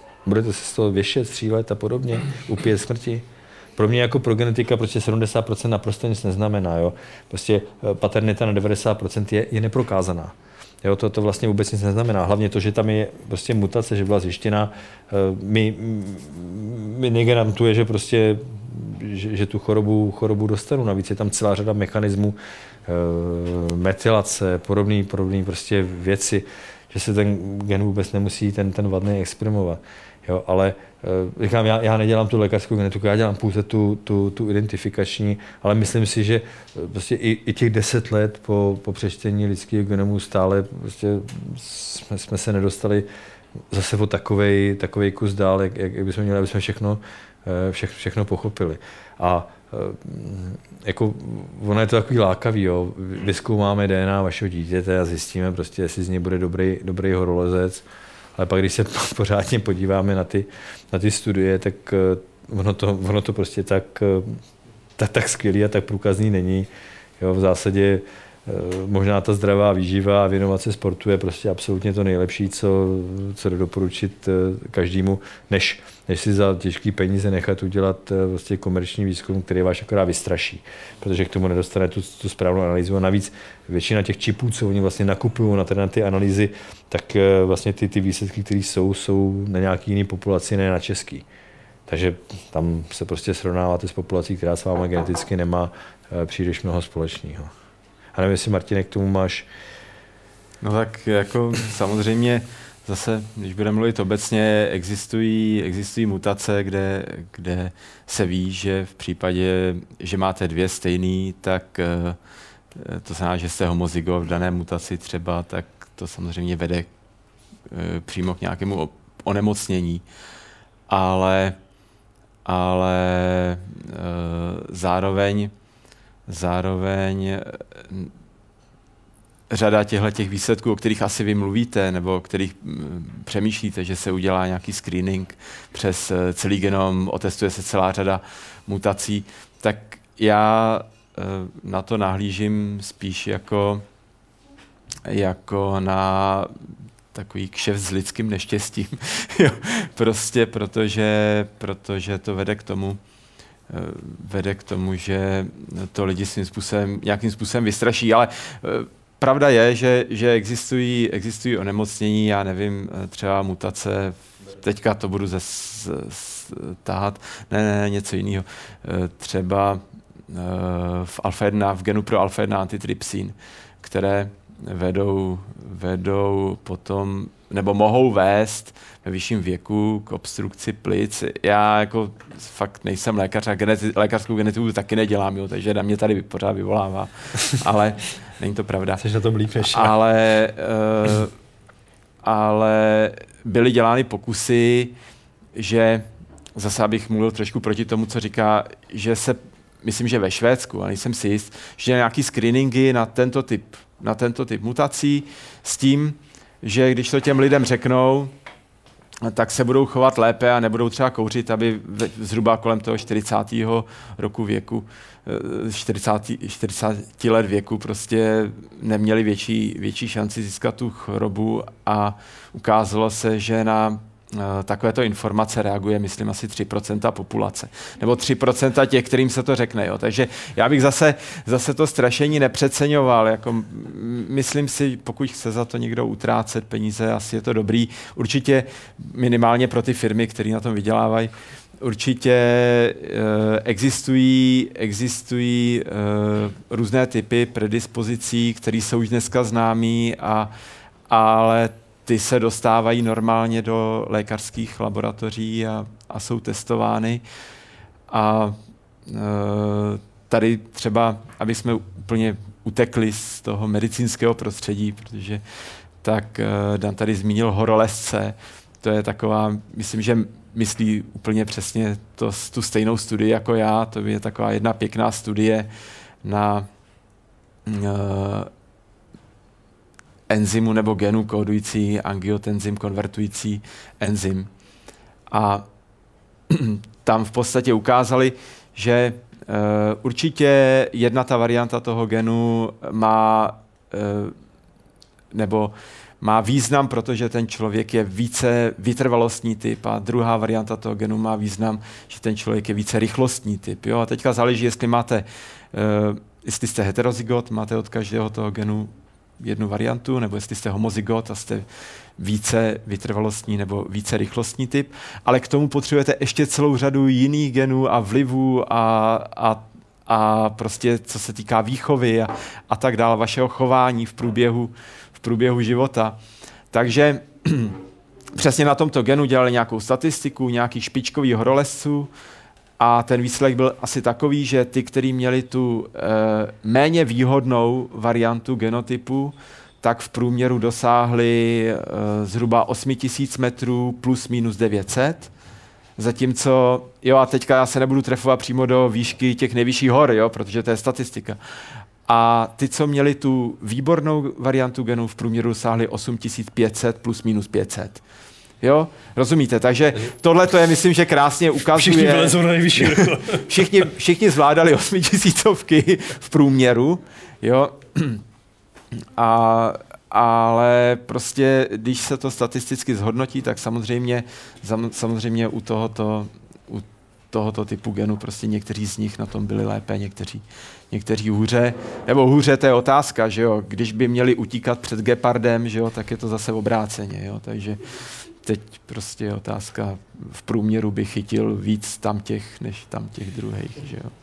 Možná ještě zmínit to, že nebrat mutaci jako něco pejorativního nebo něco škodlivého. Protože to, co eh, třeba u nás bereme, že ta, jakoby ta, ta, ta forma genu pro nás není dobrá, tak zase v jiném, v jiném prostředí, v Africe, kde je malárie a podobně, naopak díky jakoby to, co my tady považujeme za škodlivý za mutaci, tak jim, jim tam umožní přežít, jo? nebo uh, vodní režimy, prostě to, co bychom tady brali za genetickou poruchu ledvin uh, Afričanům rovníkovým umožní prostě přežít v tom prostředí, kde mají málo vody, vysoká teplota, odpařování. Jo, to je prostě to, co prostě u nás je mutace, u nich je výhodná forma. Jo? U nás je špatný, u nich, u nich je to potřeba brát zase v tom, v tom, v tom kontextu prostě a správně, správně to vyhodnocovat, prostě, co, je, co je dobrý, co je špatný a Eh, jo, přesně jak jsme řekli, prostě obchod, obchod se strachem. Zatím, jak to vypadá, ale já, já neříkám, že to do budoucna prostě nebude, nebude dobrý, ale zatím jsme nepochopili prostě všechny ty písmenka, které jsme zjistili tím přesně lidského genomu. Jo, já osobně jsem si myslel, že to bude mnohem, mnohem dřív, ale ono to asi ještě bude hodně dlouho trvat právě s ohledem na to, že jsou tam různý ty, vlastně my jsme řekli, modifikace, nebo které nejsou v tom genetickém kódu, ty, ty metylace a podobně, to, co to celý ten výsledek ovlivňuje. Že to je mnohem složitější, než jsme, než jsme předpokládali.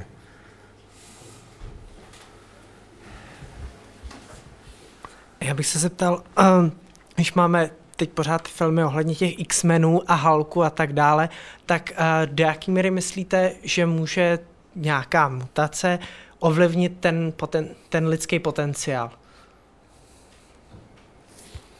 Tak já teď nevím, já, co, co, co to je ten, já se, já se přiznám, že, že se dívám nejvíc na ČT2. A tam tohle asi nebylo. Teda. Jak si vy můžete, já, já fakt jsem mimo, jo, se omlouvám, jako nedělám ze sebe, ale já jako, to zkusím teda přeformulovat jako, jako, jako jak myslíte, jak, jako, jako když... muži, kteří mají eh, XXY, nebo... Ne, ne, ne, ne, to je, je, je jedno, jestli to X-Men, nebo uh, spíš jakoby do jaký míry, pokud se změní něco v té lidský DNA, ano. tak do jaký míry to může ovlivnit schopnosti toho člověka? Až. Jako, myslíte genový manipulace, nebo... Aha. Ať už přírodní nebo umělý. Jako jestli, jestli ze mě někdo udělá horolezce. Nebo já, já, Jestli budu třeba ne, čtyřikrát silnější, pětkrát silnější, stokrát rychlejší. Jo, takhle. Rengenový Jo, nějakým vidění. zásahem teda do genetické informace. No tak uh, možná to vzít na příkladu kvasinek. Uh, ne, já bych to dal na příkladu lidí. Dej to na příkladu lidí.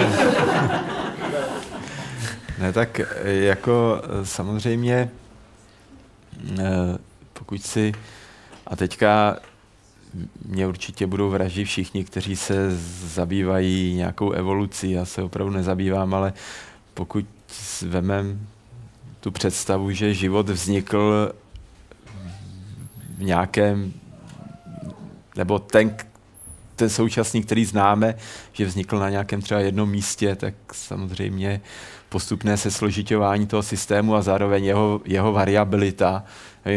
Bych nerad používal to slovo mutace, protože, ale prostě jeho variabilita tak vede k tomu rozrůznění, že, jo, že my všichni tady vypadáme jinak a bez pochyby e, vypadáme jinak než ta krysa, která tady hlodá ve sklepení. Máte sklepení tady? Mají sklepení. Mají sklepení. Jo, to znamená, tady máme to potkan, že jo, krysy už teďka nejsou, ale bo jsou vzácní.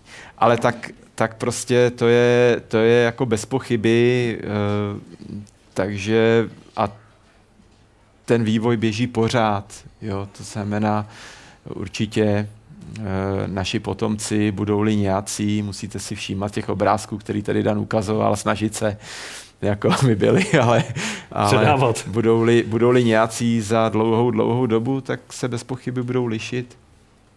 To je jasný. Uh, druhá stránka věci je uh, ta uh, možnost měnit cíleně, uh, cíleně genetickou informaci a jakoby, jakoby uh, vylepšovat člověka. To je taková věc, s který mě běhá teda mráz po zádech, to zní dost hrůzně. Nicméně takové ty pokusy, které nebyly dělané genovým inženýrstvím, ale normálním šlechtitelstvím, že jo, tak to už proběhlo. O to nemusíme tady eh, diskutovat, samozřejmě bylo. A e, co se týká genového inženýrství, tak, e, tak to se, ta představa je, že, že a byla už řada, řada experimentů provedena nebo řada klinických zkoušek udělána, eh, využívat ho pro léčbu. No a z hlediska nějakého vylepšování, to znamená, když to není eh, cestou léčby, tak bohužel musím říct, že existuje podezření eh, koneč, konec konců na nějaké německé atlety, ty jména, já jsem strašně špatný na pamatování si jmen, jakýsi, jakýsi trenér německý, německý, pokud vím, tak je v podezření, že použil, použil systém, který eh, umožňuje produkovat v lidském těle na genetické bázi EPO. Jo, to znamená to, co znáte prostě uh, z, z různých dopingů cyklistů a, a dalších vytrvalostních závodníků. A ty důkazy jsou takové, že zřejmě se to opravdu stalo. Takže jako jo, ta lidská snaha být dokonalý a něco, něco jako provádět je samozřejmě bezbřehá a mm, s tím, jak, budou, jak se ta technologie bude zlepšovat, tak eh, ty pokusy určitě budou probíhat. A já si dovedu představit dobu, kdy časem, i když se mi ta doba tak, jak ji řeknu, dost nelíbí, ale kdy časem budou odděleny sportovní závody pro ty, kteří, já bych je rozdělil na tři, jo, kteří jsou upravení geneticky, ty, co berou, berou jako nějakou chemii a pak ty, co se zdají být jako ty, co si budou zakládat na tom, že prostě jsou neupravený. A tam je to zase těžký potom, jak to rozlišit, protože e, zase e, existují studie na tom, e, atletů, že já už jsem jeden, jeden gen zmínil, existují studie, které, které sledují, které ty geny jakoby zvýhodňují, je těch zmapovaných genů známých, které zvýhodňují výkonnost, sportovní výkonnost je dneska víc než 200. A něk, některé jsou podivuhodné, vychází z různých sportovních manželství a rodí se děti, které jsou třeba homozygotní v genu pro myostatin a už, ten, už to nemluvně je prostě tak osvalené, že, že je to s podivem a díky tomu ho analyzovali. Jo? Takže nějaké sprinterské plavkyně a otec, myslím, v té publikaci buď byl neznámý, a nebo nebyl, nebo nebyl uh, uveden, ale rozhodně to byl svalovec což nemyslím pejorativně, abych chtěl být. Ne, ne, ne, ne, ne. Nic, dobře. Já bych se tady v souvislosti s tím tématem zeptal, kam, se teda, kam teda směřuje ten vývoj eh, v tom vašem oboru, protože mi tak nějak připadá, že možná tohle bych hádal, že bude ten hlavní směr, kudy se bude ubírat výzkum v genetice, znamená najít Eh, najít ty způsoby, jak, jak upravit ten eh, lidský genom tak, aby jsme dokázali jakoby, eh, odstranit nemoci, zlepšit výkonnost lidí. Není to tak? Nebo, nebo, nebo se mýlím? Jaký je ten hlavní směr výzkumu ve vašem oboru?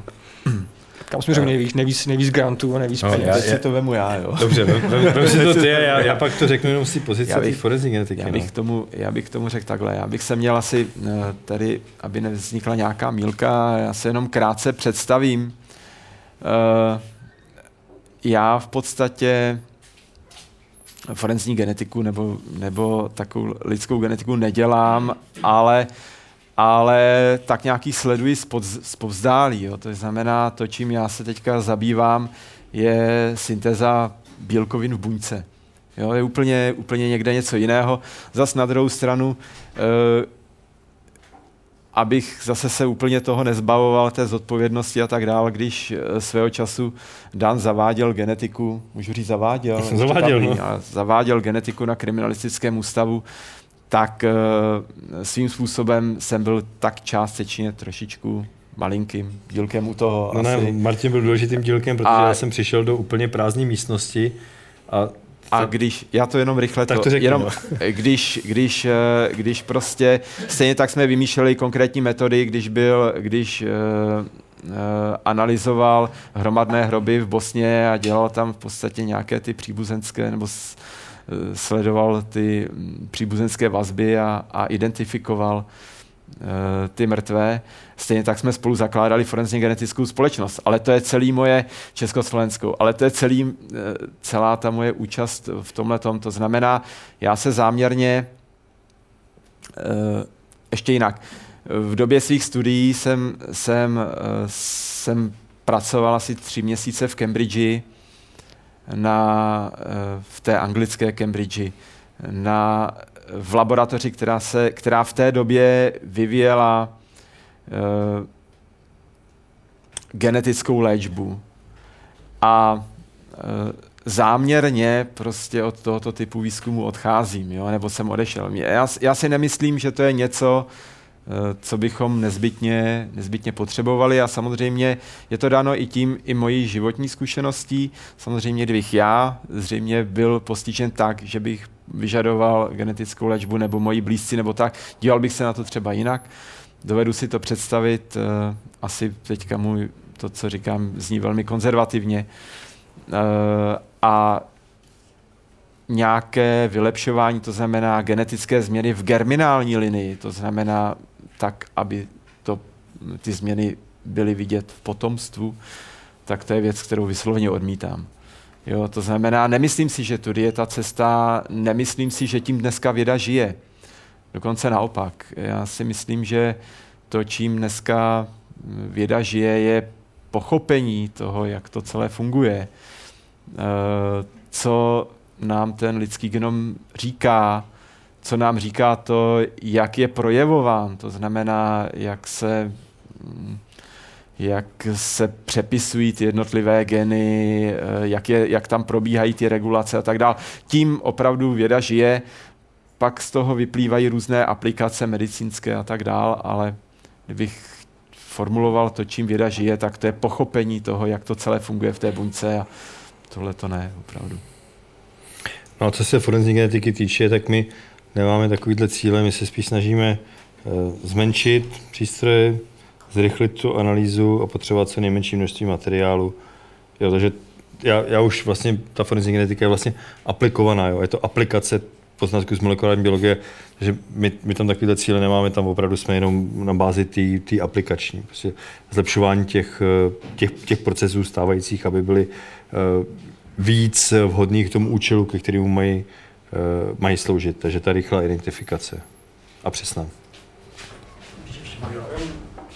že mě to tak připadá, jako že to možná je takové pokračování, když do očkování dodáte nějakou látku tělu, naučíte tu, ten imunitní systém nějakým způsobem reagovat, bránit se sám, tak tak genetická úprava mi připadá, že možná jako pokračování tady toho trendu, tady té tendence jako učit to tělo nějakým způsobem být schopno eh, nějakým způsobem odstranit nějakou nemoc, být na ní připraven a tak dále. Tak jenom se ptám, jestli tohle to je ten směr, kudy se eh, ten váš výzkum eh, ubírá, nebo, nebo, nebo ne, ale vy jste můj, mi to pověděl, že vlastně už můj určitě to... ne, můj taky ale, ne. ale hlavně, hlavně já si myslím, že my to víme ještě opravdu proklatě málo na to, aby aby uh, došlo k nějakým takovýmhle masovým opravám, úpravám.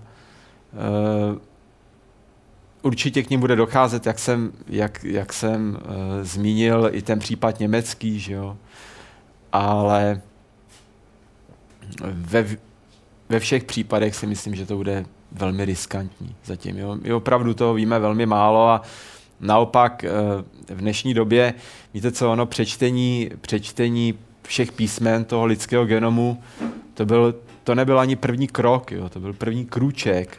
Uh, teďka Mm, to velké úsilí probíhá eh, řady vědců, buď na té globální úrovni, kdy se snaží nějakém ve, velč, ve větším měřítku testovat eh, více molekul najednou, nebo i na, tom, na té úrovni, kdy sledují jednotlivé bílkoviny, jednotlivé RNA, jak fungují, tak eh, je to opravdu taková mravenčí práce mm, celé řady laboratoří, neříkám, že úplně organizovaná, ale někam se to posunuje. To úsilí probíhá na tom pochopit, jak to celé funguje a, a eh, můj osobní názor je prostě snažit se něco ovlivňovat dřív, než to pochopím. To je strašiluje riskantní věc a my to v podstatě z velké části nechápeme. Jo.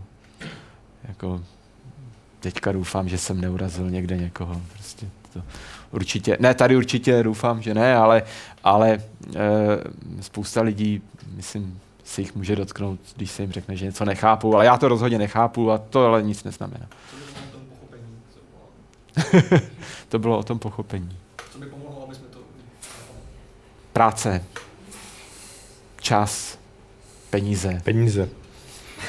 a, a, a jsou nějaký jakoby před náma teď jakoby milestone jako bylo sekvencování toho DNA, jak jste zmínil, to bylo před 10-15 lety se podařilo. De- teď máme výročí 10 let. 10 let, tak co je ten další milestone, takový, takový ten milník v tom, v tom výzkumu, který se nám podaří jakoby, e, dosáhnout, tak zase budeme možná méně hloupí v tom Vidíte vědět, se, já, mám, já mám k tomu a pak už bych zase byl ještě řeknu jednu věc, pak by bylo docela rád, kdyby zase šla nějaká otázka. Já jsem myslel, že jdu dneska na to pivo, jo. ale, ale uh, já vám řeknu asi takhle. Tak přečtení všech písmen lidského genomu, mimochodem dodnes nebyly přečteny všechny, jo, jo, to je jedna věc, ale přečtení všech těch písmen, té genetické informace v lidském genomu, to je, jak jsem říkal, jako jeden krok. My víme, že opravdu zanedbatelná část uh, kóduje nějakou informaci, která pak se přenáší do bílkovin, z nich je tvořeno prostě naše tělo.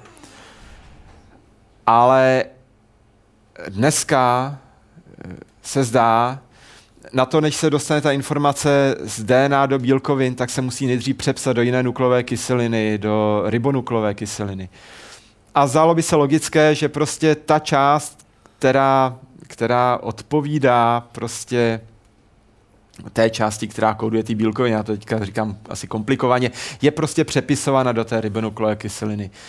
A dnes se ukazuje, že to není pravda. Že skoro celý lidský genom je přepisován do nějaké ribonuklové kyseliny. Více nebo méně.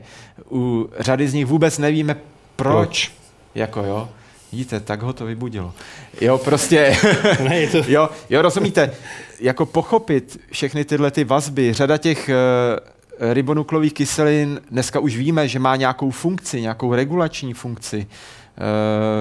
Uh, bádá se na tom opravdu intenzivním tempem, je to velmi vzrušující oblast, ale eh, jako rozhodně bych neřekl, že to je oblast eh, něčeho, co chápeme. To teda rozhodně ne. Jo, takže spíš bych řekl, že, ten, že to osekvenování toho lidského genomu prostě otevřelo uh, spoustu možností, část těch možností už byla využita a okamžitě položila, tak jak to ve výzkumu bývá, obrovské množství otázek. Jo? A jsme opravdu na začátku. chtěl zeptat, eh, moje známá je nositelkou nějaké mutace, která způsobuje nějakou ošklivou nemoc, nevím, jak se ten, zapomněl jsem, jak se ten syndrom jmenuje u mužských potomků, ale přenáší to i ženy, protože je to mutace na mitochondriální DNA, jestli to říkám dobře. Kdy budeme, nebo budeme někdy umět léčit tyhle nemoci, vyměnit tu, ten, to poškození? No, já jako je, je, to otázka do pranice. Budeme schopni, nebudeme schopni. Ono je to vlastně to, co tady říkal Martin. Jedna, jedna ta věc je, je ta etická, samozřejmě pokud to postižení máme v rodině, týká se z někoho našeho známého, rádi bychom to vyš, prostě vyměnili, eh, vyřešili, ale eh, my neprostě za současné době nedokážeme odhadnout, co, ta, co ten zásah do toho lidského genomu udělá prostě s těma následníma, následníma mm, generacema. Ale jako Dneska... Já si nejsem jistý to, jestli v současné době vůbec jo, jo, techniky, jo, jak to... Jo, jo, jsou, jsou techniky. Dneska už eh, je řada případů, kdy, kdy k té mm, eh, genové léčbě došlo, kdy prostě byla oskoušena uh, úspěšně, někdy neúspěšně, uh, někdy úspěšně a následně se ukázalo, že technika, která byla použita, vedla třeba ke vzniku leukémie, Jo, jako, jako rozumíte. To znamená, to znamená eh, samozřejmě a na tom, na té uh, uh, genově léčbě nebo genově založené léčbě uh, pracuje obrovské množství laboratoří a myslím si, že to zkrátka je určitého druhu budoucnost. Určitě nás to nemu, nemine, ať chceme nebo nechcem. Uh, ta pro mě v tuto chvíli důležitá věc je, že si myslím stále, že je dobré odlišovat, odlišovat od sebe léčbu eh, individua od léčbu eh, germinální linie, to znamená léčbu, která bude zaměřená tak, že, že, eh, že dojde, dojde eh, k přenosu už potom té genetické informace k potomkům a tak dál. A jedním z těch důvodů zkrátka je i to, co řekl Dan. My zkrátka e, před nějakou chvílí, my zkrátka vůbec nevíme, co nás čeká, nevíme, jak se tady budou měnit podmínky a to, co dneska může se jevit jako, jako hroznou nevýhodou, e, může se ukázat v kontextu s dalšími jinými změnami v genomu e, obrovskou výhodou v budoucnu nebo v jiných podmínkách zkrátka. Já si myslím, že není, není rozumné uh, zasahovat do germinální linie. Ale jako jinak samozřejmě ta, tyto způsoby léčby probíhají a, a určitě záleží na tom, která konkrétní chorob, o kterou konkrétní chorobu se jedná, ty možnosti jsou a možná už se někde, nevím o co jde a, možná, a třeba to ani nevěděl, a možná už se někde i léčí, nebo jsou spíš pokusy tímhle směrem. Většinou jsou to všechno klinické testy, klinické studie. Já bych se právě chtěla zeptat, jestli byste mohl uvést nějaký konkrétní příklad, jak se to dělá, ta léčba. Jo? Protože já si dovedu představit, jak mi lékař předepíše nějaký prášek a ten mi posune nějak chemickou rovnováhu v těle, že jo? Eh, v výchozích látek a produktů, ale jak se dělá genetická vlastně jako genetická léčba, to je jedna otázka. Druhá otázka, když už se dělá, jestli ty lékaři mají nějaká etická pravidla, co jako jo, je v souladu teda s etikou lékařského povolání a co už by bylo třeba za tou hranou, kde jako by byste řekl, že tam už byste třeba nešel. A třetí otázka je, když ta věda tedy postupuje tak, že se snaží pochopit, jak ta genetika vlastně funguje, jestli to v Teď třeba nejsme na té úrovni, nebo nevíme, mohli bychom tou léčbou i něco skazit, ale jestli se to za 10, 20, 50 let nedostane do té situace, že to um, ty lidé už budou mít pocit, nebo vědci, nebo lékaři, že teď už by se to mohlo zkusit, teď už by se to mohlo dělat, že teď už by se to mohlo jakoby to poznání konkrétně aplikovat jestli se někdy do, do toho dojdeme, anebo jestli je vždycky jako tam budou ty pochybnosti, že ještě radši ne, ještě by to mohlo vyvolat nějaký vedlejší účinky a to riziko je příliš vysoký. Takže tak. No tak ono, jako, eh, jak už jsem zmínil, už jsme tady řekli, eh, genetická léčba se provádí, ty ty případy už jsou, že jo, klinické studie byly provedeny a provádějí se dál. To znamená uh, reálně uh, hovořit o tom, jestli se bude provádět, v tuto chvíli vlastně nemá význam, protože se provádí. Na, já, já vím, já, já to chápu, já jsem to pochopil. Já, eh, nakolik, nakolik bude masová, to je otázka, otázka uh, zjednodušení té léčby eh, a otázka financí, otázka poptávky. Podívejte se, eh, kdybych se vás teďka zeptal, já nevím, žloutenka typu C, to je zrovna oblast, v který se pohybuju, jo? tak abyste věděli, že fakt jsem odborně někde jinde. Ale žloutenka typu C, mm, aby taky mluvil někdo jiný. Třeba vy myslíte si, že to je závažná choroba? Neřekla byste? Tak to jsem zrovna trefil špatně. Zkuste mi někdo říct, že to je závažná choroba. Eh, takhle. V podstatě třeba vy myslíte? Nevážně teďka. Já bych řekl, že je to závažnější choroba. Jo, až tak. Vidíte to. Eh, v dnešní, v dnešní době v podstatě Doufám, že to je pravda. Mám to taky vyčtený, já nejsem lékař v tomhletom. Eh, v té oblasti, v které my žijeme, to znamená, já se pak k tomu dostanu, nebojte se, nezapomínám to. Eh, to znamená toho vysokého životního standardu, tak eh, údajně je to hlavní příčina transplantace jater. Jo? Když dojedete někam do takového horního Egypta, kde je v některých oblastech eh, eh, prevalence až 30% žloutenky typu C, tak to dohromady moc nikoho nezajímá. A e, takže, takže prostě zpátky k, té, k, té, k těm genetickým modifikacím nebo k té genetické léčbě, Eh, je to otázka prostě toho, jak se, jak se třeba zlevní, jak se pro jednotlivé choroby bude používat, jak se na to budeme dívat. Ten, těch způsobů, jak ji použít, eh, je hodně rozpracováno, zase nejsem v tom odborník. Obecně si můžete vzít buď to eh, metodu, že použijete třeba nějaký virový vektor, kdy virus, který přenáší zároveň ten gen, prostě použijete a, a on umožní za zanesení toho genu do, do příslušné genetické informace.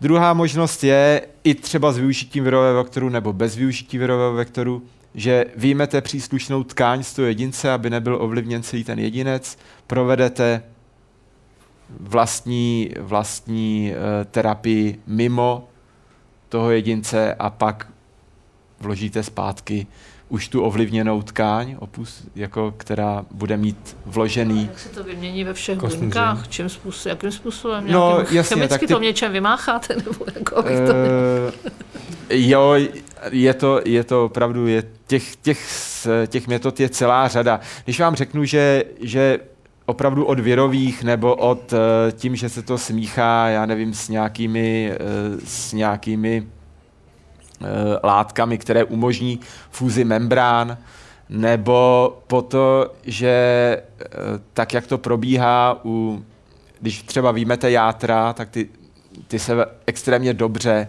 dají, dají do nich se extrémně dobře dá vnášet DNA tak, že zvýšíte prostě tlak eh, v těch játrech, hydrostatický tlak, to znamená, jo, rozumíte, těch způsobů je víc, eh, týká, ro, rozdí, je, je, jo, týká se to tkání a opravdu, myslím, že, myslím si, že a ani jsem určitě neřekl všecky a, a asi ani ne dobře, ale, ale určitě uh, uh, ty to hlavní rozdělení je, že výjmu tkáň, nějaký opůsobím, vrátím zpátky, anebo že působím na celého jedince. A z toho vyplývají i nějaké konsekvence. Teda. Možná i transplantaci kostní dřeně vlastně svým no, že způsobem. jo, to je, to je prostě Jo. tak nebo tak. Vyjmeme, prostě dáme tam něco jiného a tělo přinutíme k tomu to přijmout. I takhle to jde. No a že by to prostě, eh, že by se to v budoucnu eh, nějak hodně používalo, samozřejmě jo, no, souvisí to s tou socioekonomickou situací a s tím poznáním, které máme. Já si myslím, že s tím, jak se bude častěji používat genetická léčba, tak samozřejmě, samozřejmě častěji uvidíme eh, i ty pozitivní a negativní dopady a to bude mít samozřejmě velký vliv na to vnímání té společnosti, jestli to používat nebo ne. No, jestli jsou na to nějaká etická pravidla. Já teď nemluvím o zákonech, jo, ale teď mluvím spíš nevím. jako takový... To nevím. Mezi Určitě lékaři. Asi Jo. ne u nás, že jo? U nás Ale- určitě ne. Ale jako, jako eh, takhle určitě jsou, určitě jsou pravidla na to, na, ale možná, že jo, já nevím. F- Opravdu, určitě jsou základní pravidla, kterými se řídí, řídí uh, klinické testování obecně.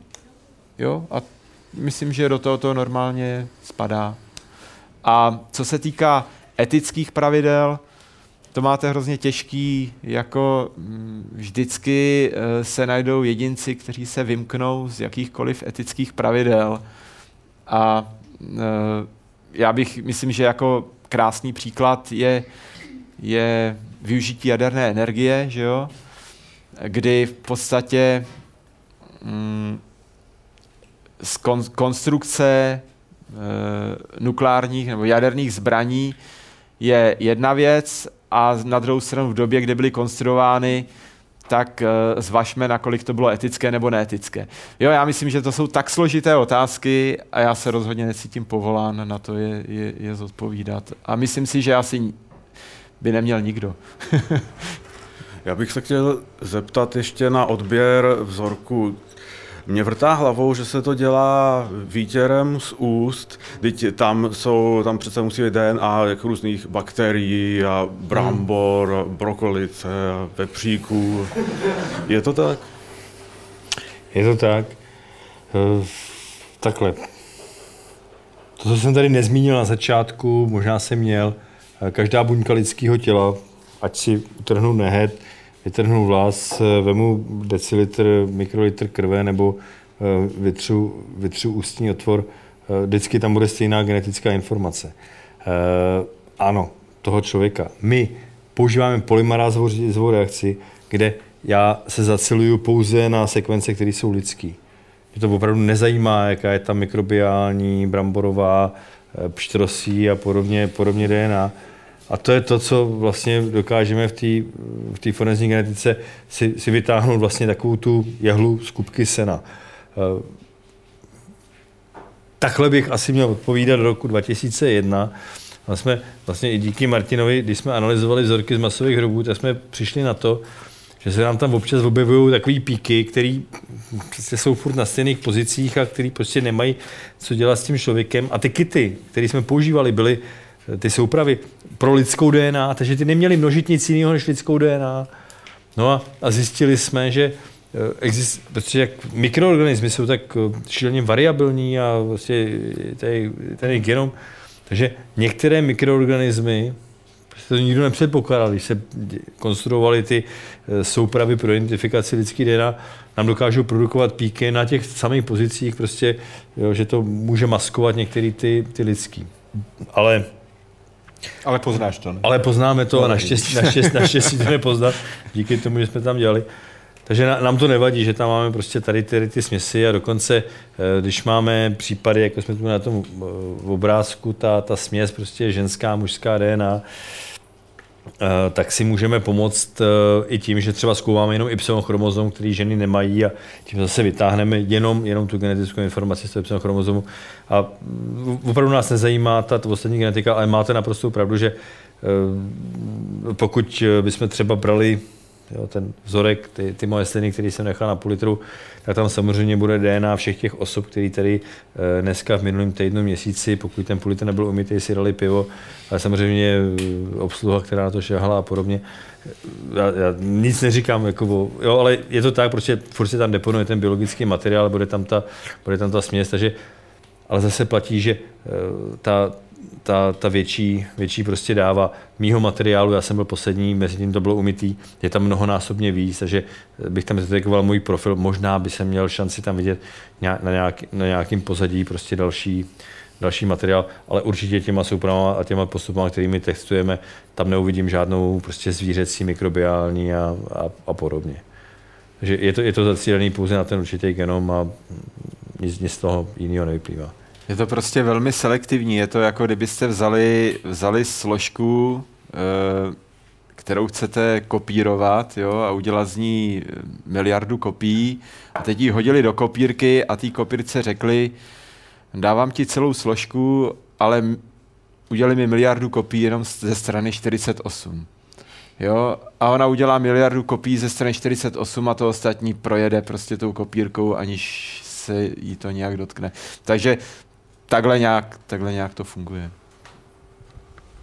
Já bych si ještě chtěl vrátit trochu, trochu k té vaší prezentaci a k tomu, co jste říkal, jednak nějaký mezery v zákonech a jednak, že jste říkal, že jste tady s kolegou zakládali tu forenzní genetiku v rámci naší kriminálky. Můžete říct, jak jsme, řekněme, daleko nebo na jaký úrovni, pokud to vezmu se srovnání třeba, já nevím, s našima chemikama, s, s vojákama, jestli jsme na tom dobře, nebo jsme někde na začátku a kde jsou ty mezery v těch zákonech pouze obecně jo. nějak. E, takže mezera, mezera v zákoně je, je taková, že ten zákon tady není.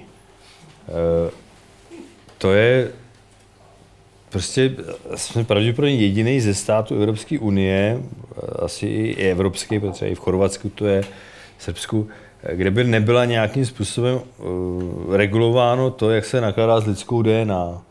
Ono to není jenom otázka toho, eh, prostě kdo, já jsem to tady zmínil, prostě kdo, kdo může to testování dělat, jo? že ty si může laboratoře založit prostě kdokoliv.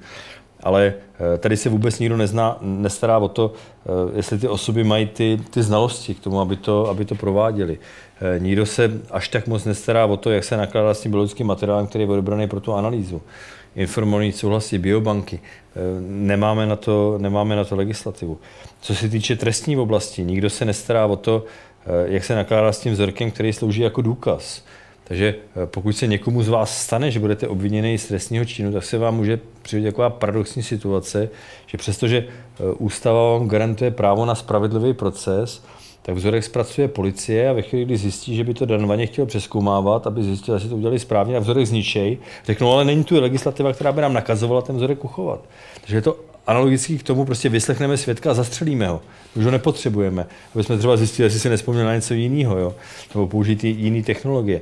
A to jsou to je jenom prostě pár, pár věcí, když to srovnávám s legislativama eh, v ostatních, v ostatních států nebo doporučení Rady Evropy, Evropské unie a podobně.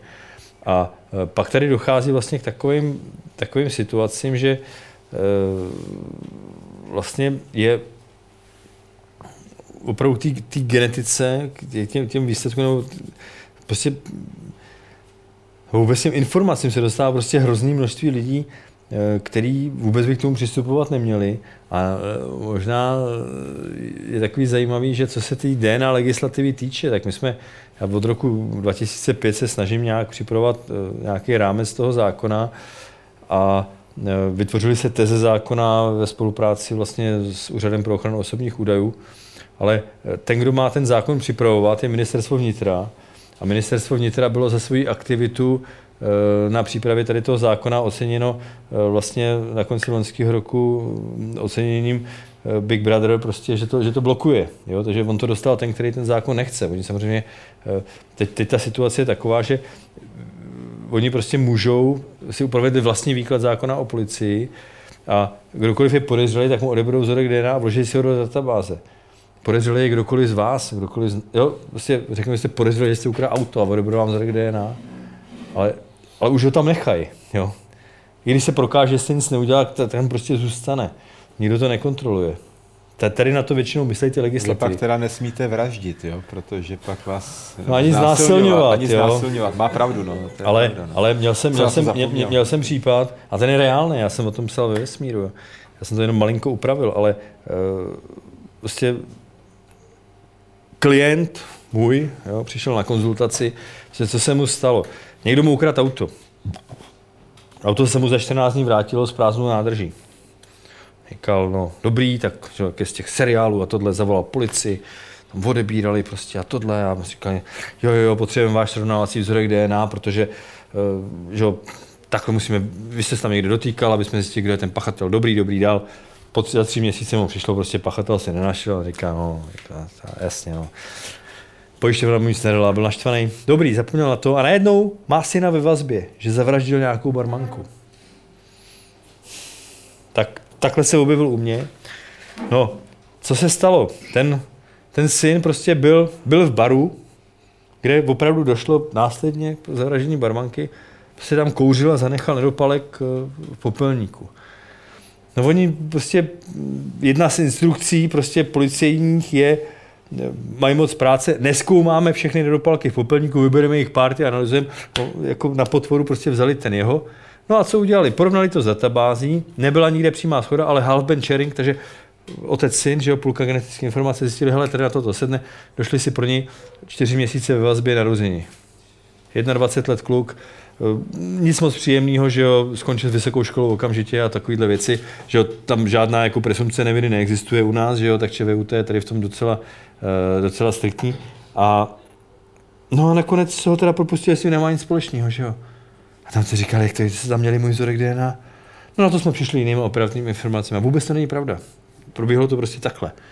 Jo? A ten velký bratr si prostě nechal ten vzorek DNA, protože říká, ale tady není žádný zákon a my jsme si to upravili a my máme na to instrukci policijního prezidenta. Prosím pěkně, instrukce policijního prezidenta je stejně pro vás validní jako nařízení ředitele forenzního DNA servisu, což jsem já, o tom, že máte nosit přezůvky do práce. Vykašlete se na to, vůbec to pro vás není jak, jak, jak by jsem použil teda uh, klasiky z filmu Směroplatný. Vůbec nic to neznamená, jako že si policijní prezident něco vydal nějaký rozkaz, tak jo, ať si jich udělá ještě 10 do měsíce. Fajn, ať se tam vymění třeba čtyřikrát do roka. Jo, nikoho to nemusí z nás zajímat. Jsou to vnitřní předpisy. Ale oni podle toho eh, prostě řídí naše osudy a bohužel eh, i některý soudci říkají, no jo, ale když je na to ten rozkaz policijního prezidenta, my si vůbec neuvědomuji, že se tady má soudit podle zákonů, jo, ne podle nějakých prostě interních předpisů. No. Bohužel ta situace je taková, a prostě je, je to kvůli tomu, že ta, že ta legislativa chybí. Jo. Já, ně, eh, ně, jo, a tento je jeden, jeden případ z mnoha, prostě, kdy, kdy na to narážím, nebo eh, policie zlikvidovala vzorky, které si měli přeanalizovat a pak soudu vysvětlila, že, že teda je zlikvidovala na základě prostě zákona 287 eh, lomeno, lomeno 2008, který vstoupil v platnost 1. ledna 2009, to je novela zákona o policii, problém byl ten, že oni se odvolávali na to, že takto zničili vzorky na základě tohoto zákona v roce 2007, kdy ten zákon nebyl ani v připomínkovém řízení, že oni ho nemohli znát, jo. Ale zase to ten soudce sežral. Říkal, že to bylo na základě zákona, tak co chcete, tak to, tak to prostě... A vůbec, já jsem říkal, že ten zákon nebyl.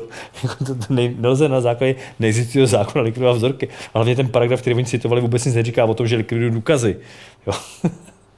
Ten říkal, že můžeme odebírat osobám podezřelým z trestného činu vzorky DNA. Nic o tom, že ničíme důkazy.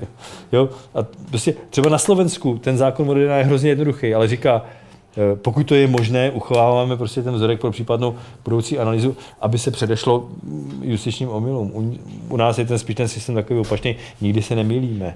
Jo? Ale ono to není tak, že by byl nabrušen na ty policajty, že jsem bývalý policajt, tak já tam mám hrozně kamarádů, ale prostě ten, ten systém je špatně nastavený od začátku. No. Jo. A je to, je to prostě, je to, je to pitomý a opravdu to může ovlivnit každýho z vás, vy se neuvědomíte, ale eh, ono je to pak hrozně rychlý, jo, když, když, když, když, když to přijde. Jo. No a ještě ta část, eh, ta úroveň té technologie nebo hmm. toho zjišťování. No, jako... No, asi ne normálně odpovídající úrovni. Jo, prostě. jo, já si myslím, že tady, tady v tom nejsou, nejsou u nás eh, mezery, ale uh, ono je to spíš o těch, o těch lidech, protože uh, tak jako všude jinde prostě jsou, jsou jenom dva způsoby, jak dělat forenzní genetiku nebo jakoukoliv jinou, buď dobře nebo špatně. Ono většinou mezi tím nic neexistuje.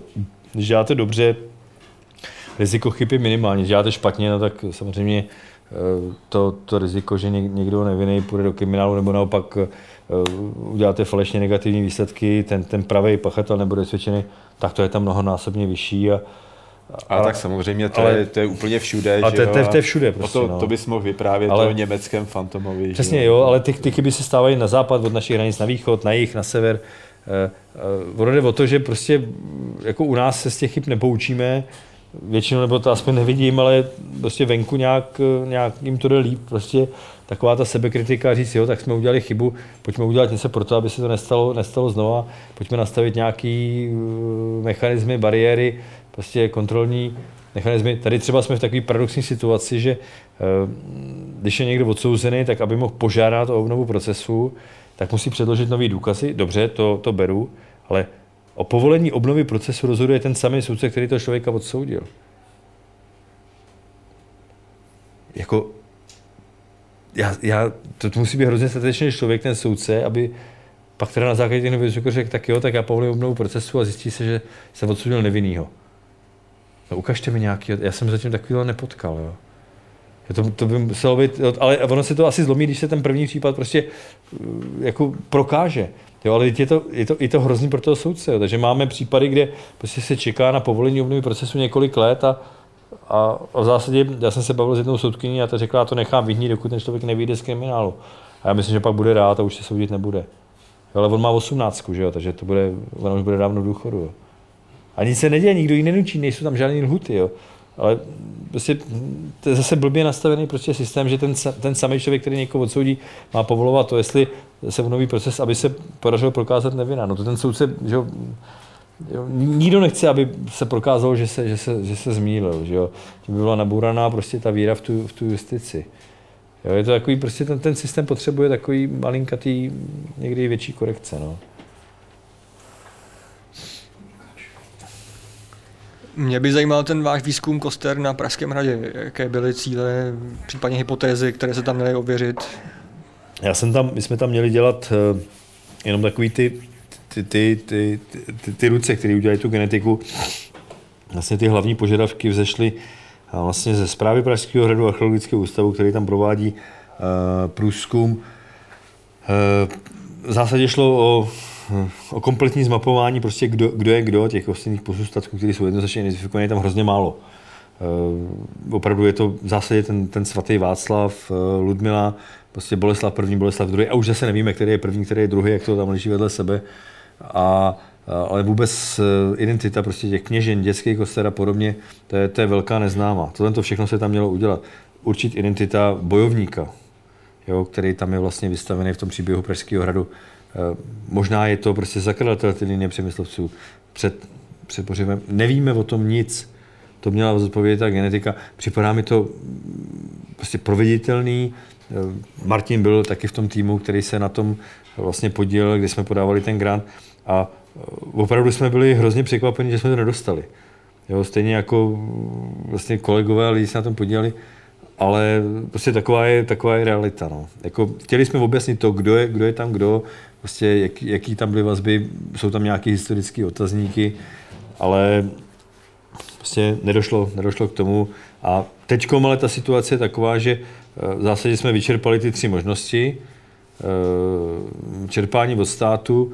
Eh, my jsme bohužel na začátku, když jsme vlastně ten projekt oznámili, protože jsme to považovali za, za, za povinnost, něco takového hodláme dělat, tak se nám ozvalo celá řada firm, kteří říkali, my vám to zasponzorujeme v roce 2007, jako celou částku, řekněte si, prostě 10, 20 milionů, prostě chceme tam mít jenom někdo logo, my sponzorujeme tady ten výzkum. No, mezi tím došlo k té celosvětové krizi, takže uh, my jsme to předtím odřekli, uh, dali jsme ty tři pokusy, nedostali jsme nic a uh, tady ty firmy mají všechny vlastně ekonomické problémy, takže od nich taky už nic nedostaneme. Jo, takže tím, že jsme chtěli být papeštější než papež a dělat to, to správně, aby to mělo být, tak jsme se dostali do toho, že ty naše předpoklady, že to bude sponzorovat stát a že to je vlastně, by to mělo být prvořeným zájmu, tak tomu nějak, nějak nedošlo. Takže jak je vidět, tak se genetici velmi často mílejí no, v těch předpokladech. Já bych se chtěl zeptat, eh, v dnešní době nebo postupem času sbírá se víc a víc údajů, už byly fotky, nebo tuším, že v USA možná sbírají už otisky prstu. Jak se stavíte na nějaký centrální registr databa, databáze DNA? No tak uh, ona ta, ona ta databáze tady vlastně existuje, ale to je, to je další věc, kterou jsem tady vlastně nezmínil, jak se ptal uh, předchozí, předchozí dotaz.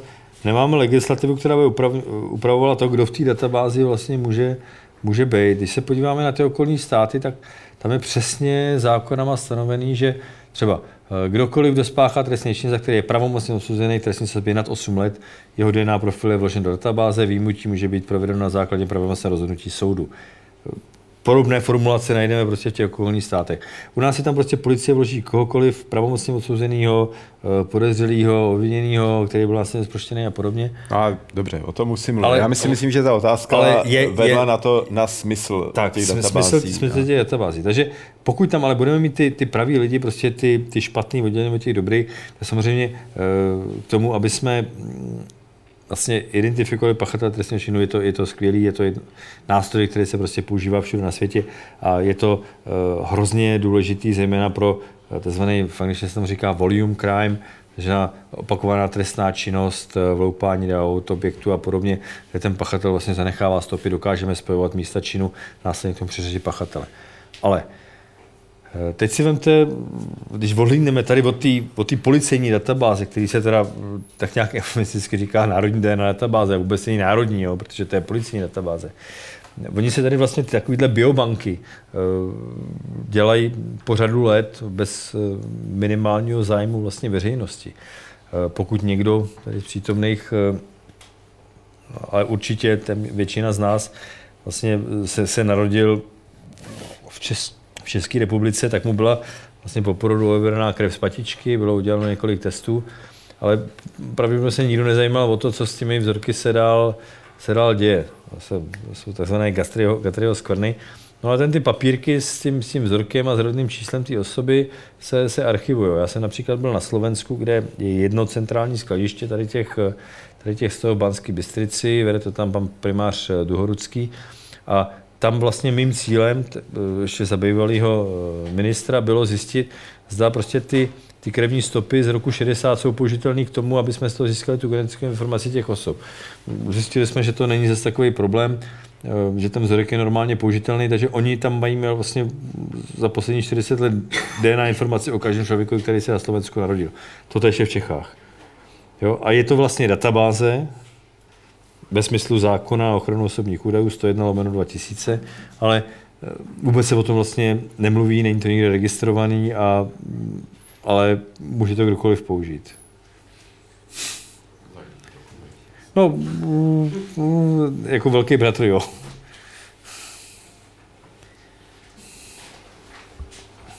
Já bych se ptal, jak eh, se projevuje eh, ten váš obor na vás? To znamená, jestli... No, to, to, to je vidět, ne? no, je, co všechno víte, či zjišťujete o svých uh, předchůdcích manželkách a podobně. Uh, jestli vám to je to určitě takový nutkání, že určitě máte lepší přístup k těm, metodám, k tomu zjištění, že jo, té DNA, tak jestli to nějak využíváte. Pokud Ale- na tu otázku nechcete odpovědět, Ne, ne, ne. samozřejmě nemusíte. Ne, já, já, já odpovím první, já odpovím první, protože to je úplně jasný. Jako, eh, to se nejlépe pozoruje na tom druhém vždycky, jo? Jako, to znamená, jak se to poz, jako projevuje na mě, to nevím, ale já můžu dokumentovat, že na Danovi se to projevuje tím, že ve chvíli, kdy ten obor začal studovat, měl o 30 kg míň. Ne, ne, ne, ne to, je, to je úplně jinak. Já, když jsem ten obor začal studovat, tak jsem měl, tak jsem dělal vrcholově judo a pral jsem se ve váhové kategorii do 71 kg, takže jsem vždycky hubnul z takových 5, 670 dolů na ty, na ty závody. No, teď už se neperu, takže nemusím hubnout. Ale No dobře, ty, ty jsi určitě vážně. ale co se týče tady toho genetického testování, eh, před rokem a něco se mi narodil synek a eh, otestoval jsem si ho. Ale, ale ne, ne z toho důvodu, vy si myslíte, jestli je můj. Já jsem věděl, že je můj, protože má po mně kostrbatý ucho. Ale úplně z jiného důvodu, já jsem, já, jsem chtěl, já jsem chtěl zjistit, jestli tam máme prostě mutaci na Y chromozomu, protože prostě ta, ta šance je eh, prostě v těch, těch 26 systémech, který zkoumáme, v těch STR, že to máme prostě jednou za, za 10, eh, za 10 meos. Je to můj první syn, tak jsem říkal, jak to by tam mohlo být, prostě zjistím, bude to o mutaci dolů nahoru. Bohužel tam k ničemu takovému nedošlo, prostě eh, Kvído to má stejný jako já, no, v těch systémech, které jsme zkoumali, ale jo, takže, takže ano, ty, ty pokusy jsem provedl. Na svých holkách z prvního manželství jsem to neprováděl a provádět to nebudu, protože jsou prostě z prvního manželství a já, já to říkám všem svým klientům, jako vždycky říkám, rozmyslete si, jestli ty testy chcete dělat. Jo. Jinak tady s tím mám zase taková historka, jo, spocká, ale mám před sebou to pivo. Uh, přišla za mnou rodina a v té souvislosti jsem mi volal Martinovi. Říkali, jako tady rodinný pár, máme tři děti, a u toho jednoho dítěte, toho nejstaršího, nám to prostě nesedí krevníma skupinama, má prostě jinou, a jsem říká, má mutace a tohle, tohle. A oni furt mě prostě přesvědčovali, že teda, no dobře, jak uděláme tu, tu paternitu, já jsem říkal, jak uděláme jenom, no, jsem mi prostě od toho zrazoval, zrazoval, zrazoval. No a nakonec jsem teda, eh, mě přesvědčili, odebrali jsme tři děti, dva rodiče, udělali jsme analýzu a zjistili jsme, že ten nejstarší kluk není toho otce. Ta ženská byla ta, která mě přesvědčovala, že tu analýzu budeme dělat. Jo? Já jsem ji o to zrazoval. Já jsem to vůbec nechápal jo? a pak, pak prostě jsme dali ty výsledky tomu otci, ten zhroucený, že jo, 20 letý syn a podobně. No a pak jako kolegyně říkali, to snad musela být profesionální hráčka pokru. Ta to prostě hrála do konce, ta to tam štengrovala prostě, jo, bude si dělat ten nejza, bude. Ona se prostě, si to dělali srandu, se připravovala nějaký důležitý turnaj, jo, že to dohnala takhle daleko. Jo, jsme vůbec nechápali, jako, jestli to je možný, dámy, jsem řekl, jestli jako vědět, nebo nevědět, že jako je to s někým jiným, já, já si to nedokážu vysvětlit, jo. Ta prostě, jo, ta, nás, ta, ta, to, ta to platila, ta nás hnala, jsem mi to furt rozmlouvala, ne, ne, ne, jak to uděláme, když jsme tady, jak to odebereme. A, jo, já jsem, a pak, pak byly tyhle ty výsledky, já jsem to nechápal, prostě proč, proč nás do toho hnala, jo. Že ten, ten pokry je to jediný rozumný vysvětlení, jo. jo takže tam takový ty lidi prostě si někdy úplně zbytečně nechají otestovat rodinu a zjistit informace, které by vůbec nepotřebovali znát do konce, do konce života. Jo. Já jsem to dělal v rámci výzkumu, ale takže, takže takhle. No. Eh, Mně, jak jsem říkal, já se prostě lidskou genetikou v podstatě nezabývám, takže a eh, doufám pevně, že studium syntezy bílkovin mě nijak nepoškozuje.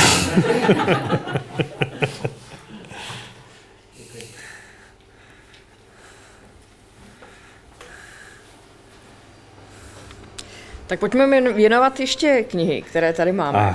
Tak vy jste říkal, že máte připravenou nějakou otázku, ne? Já ji zapomněl mezi tím. Eh, co jsem to... Jo, jo, jo, jo. Já nemám teda, já jsem to netušil, takže já žádnou otázku Takže nemám. ta, ty musíš vymyslet druhou otázku, já nevím, jestli tu první položím dobře. Eh, Kolik ze 46 lidských chromozomů bylo sekvenováno v rámci projektu sekvenace lidského genomu? Je to velmi jednoduchá, triviální otázka.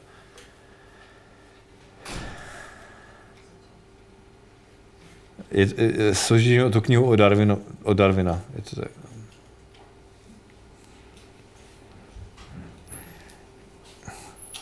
Takže je to, je to podobná otázka jako typu, na dvoře je bílý kůň, jakou barvu má kůň, jo?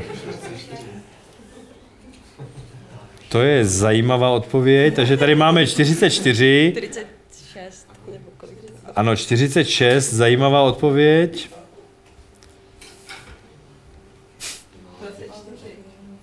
To je ta správná odpověď, ano.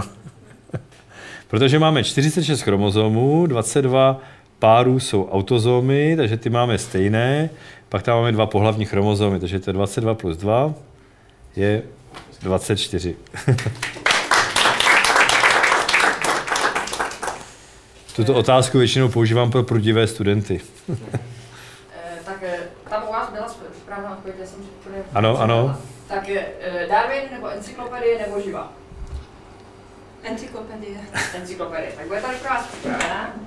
A eh, já vás poprosím buď ještě nějakou otázku, anebo můžete klidně odměnit ty dotaz, který vás buď jako nejvíc potrápil, eh, anebo který vám připadal nějaký, nějaký originální a, a autor by si zasloužil. Já to změním, to změním já. Já myslím, No. no. že trápící dotazy určitě by měly jít tímhle směrem.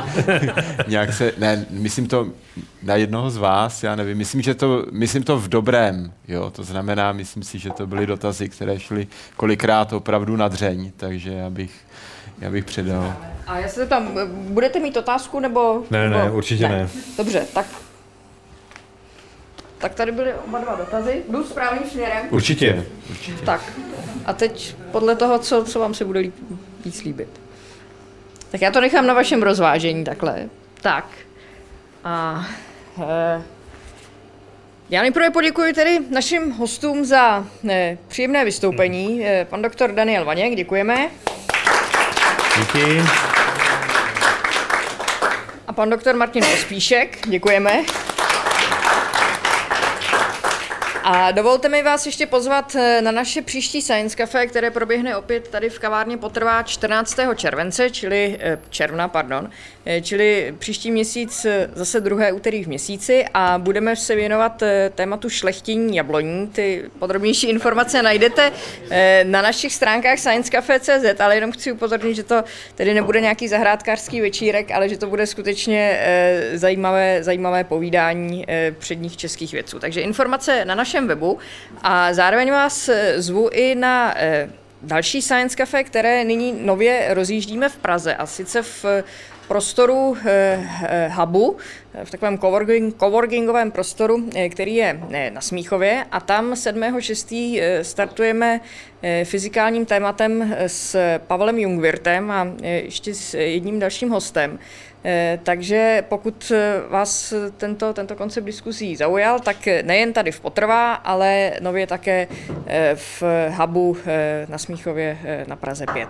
Eh, Zvu vás také případně do dalších měst České republiky, kde Science Café probíhají, to je v Ústí nad Labem, v Poděbradech, eh, v Brně, a eh, připravujeme rozjezd Science Cafe i v eh, dalších městech. Všechny tyto informace najdete na našich webových stránkách sciencecafe.cz, případně eh, na našem facebookovém profilu a tam zveřejňujeme také fotografie z našich večerů, všechny další pozvánky a samozřejmě jsou tam i, odkazy na třeba na Český rozhlas Leonardo nebo na naše další partnery. Tak já vám všem moc děkuji za účast, eh, za otázky a budu se těšit na některém z příštích Science Cafe zase na viděnou. Hezký večer.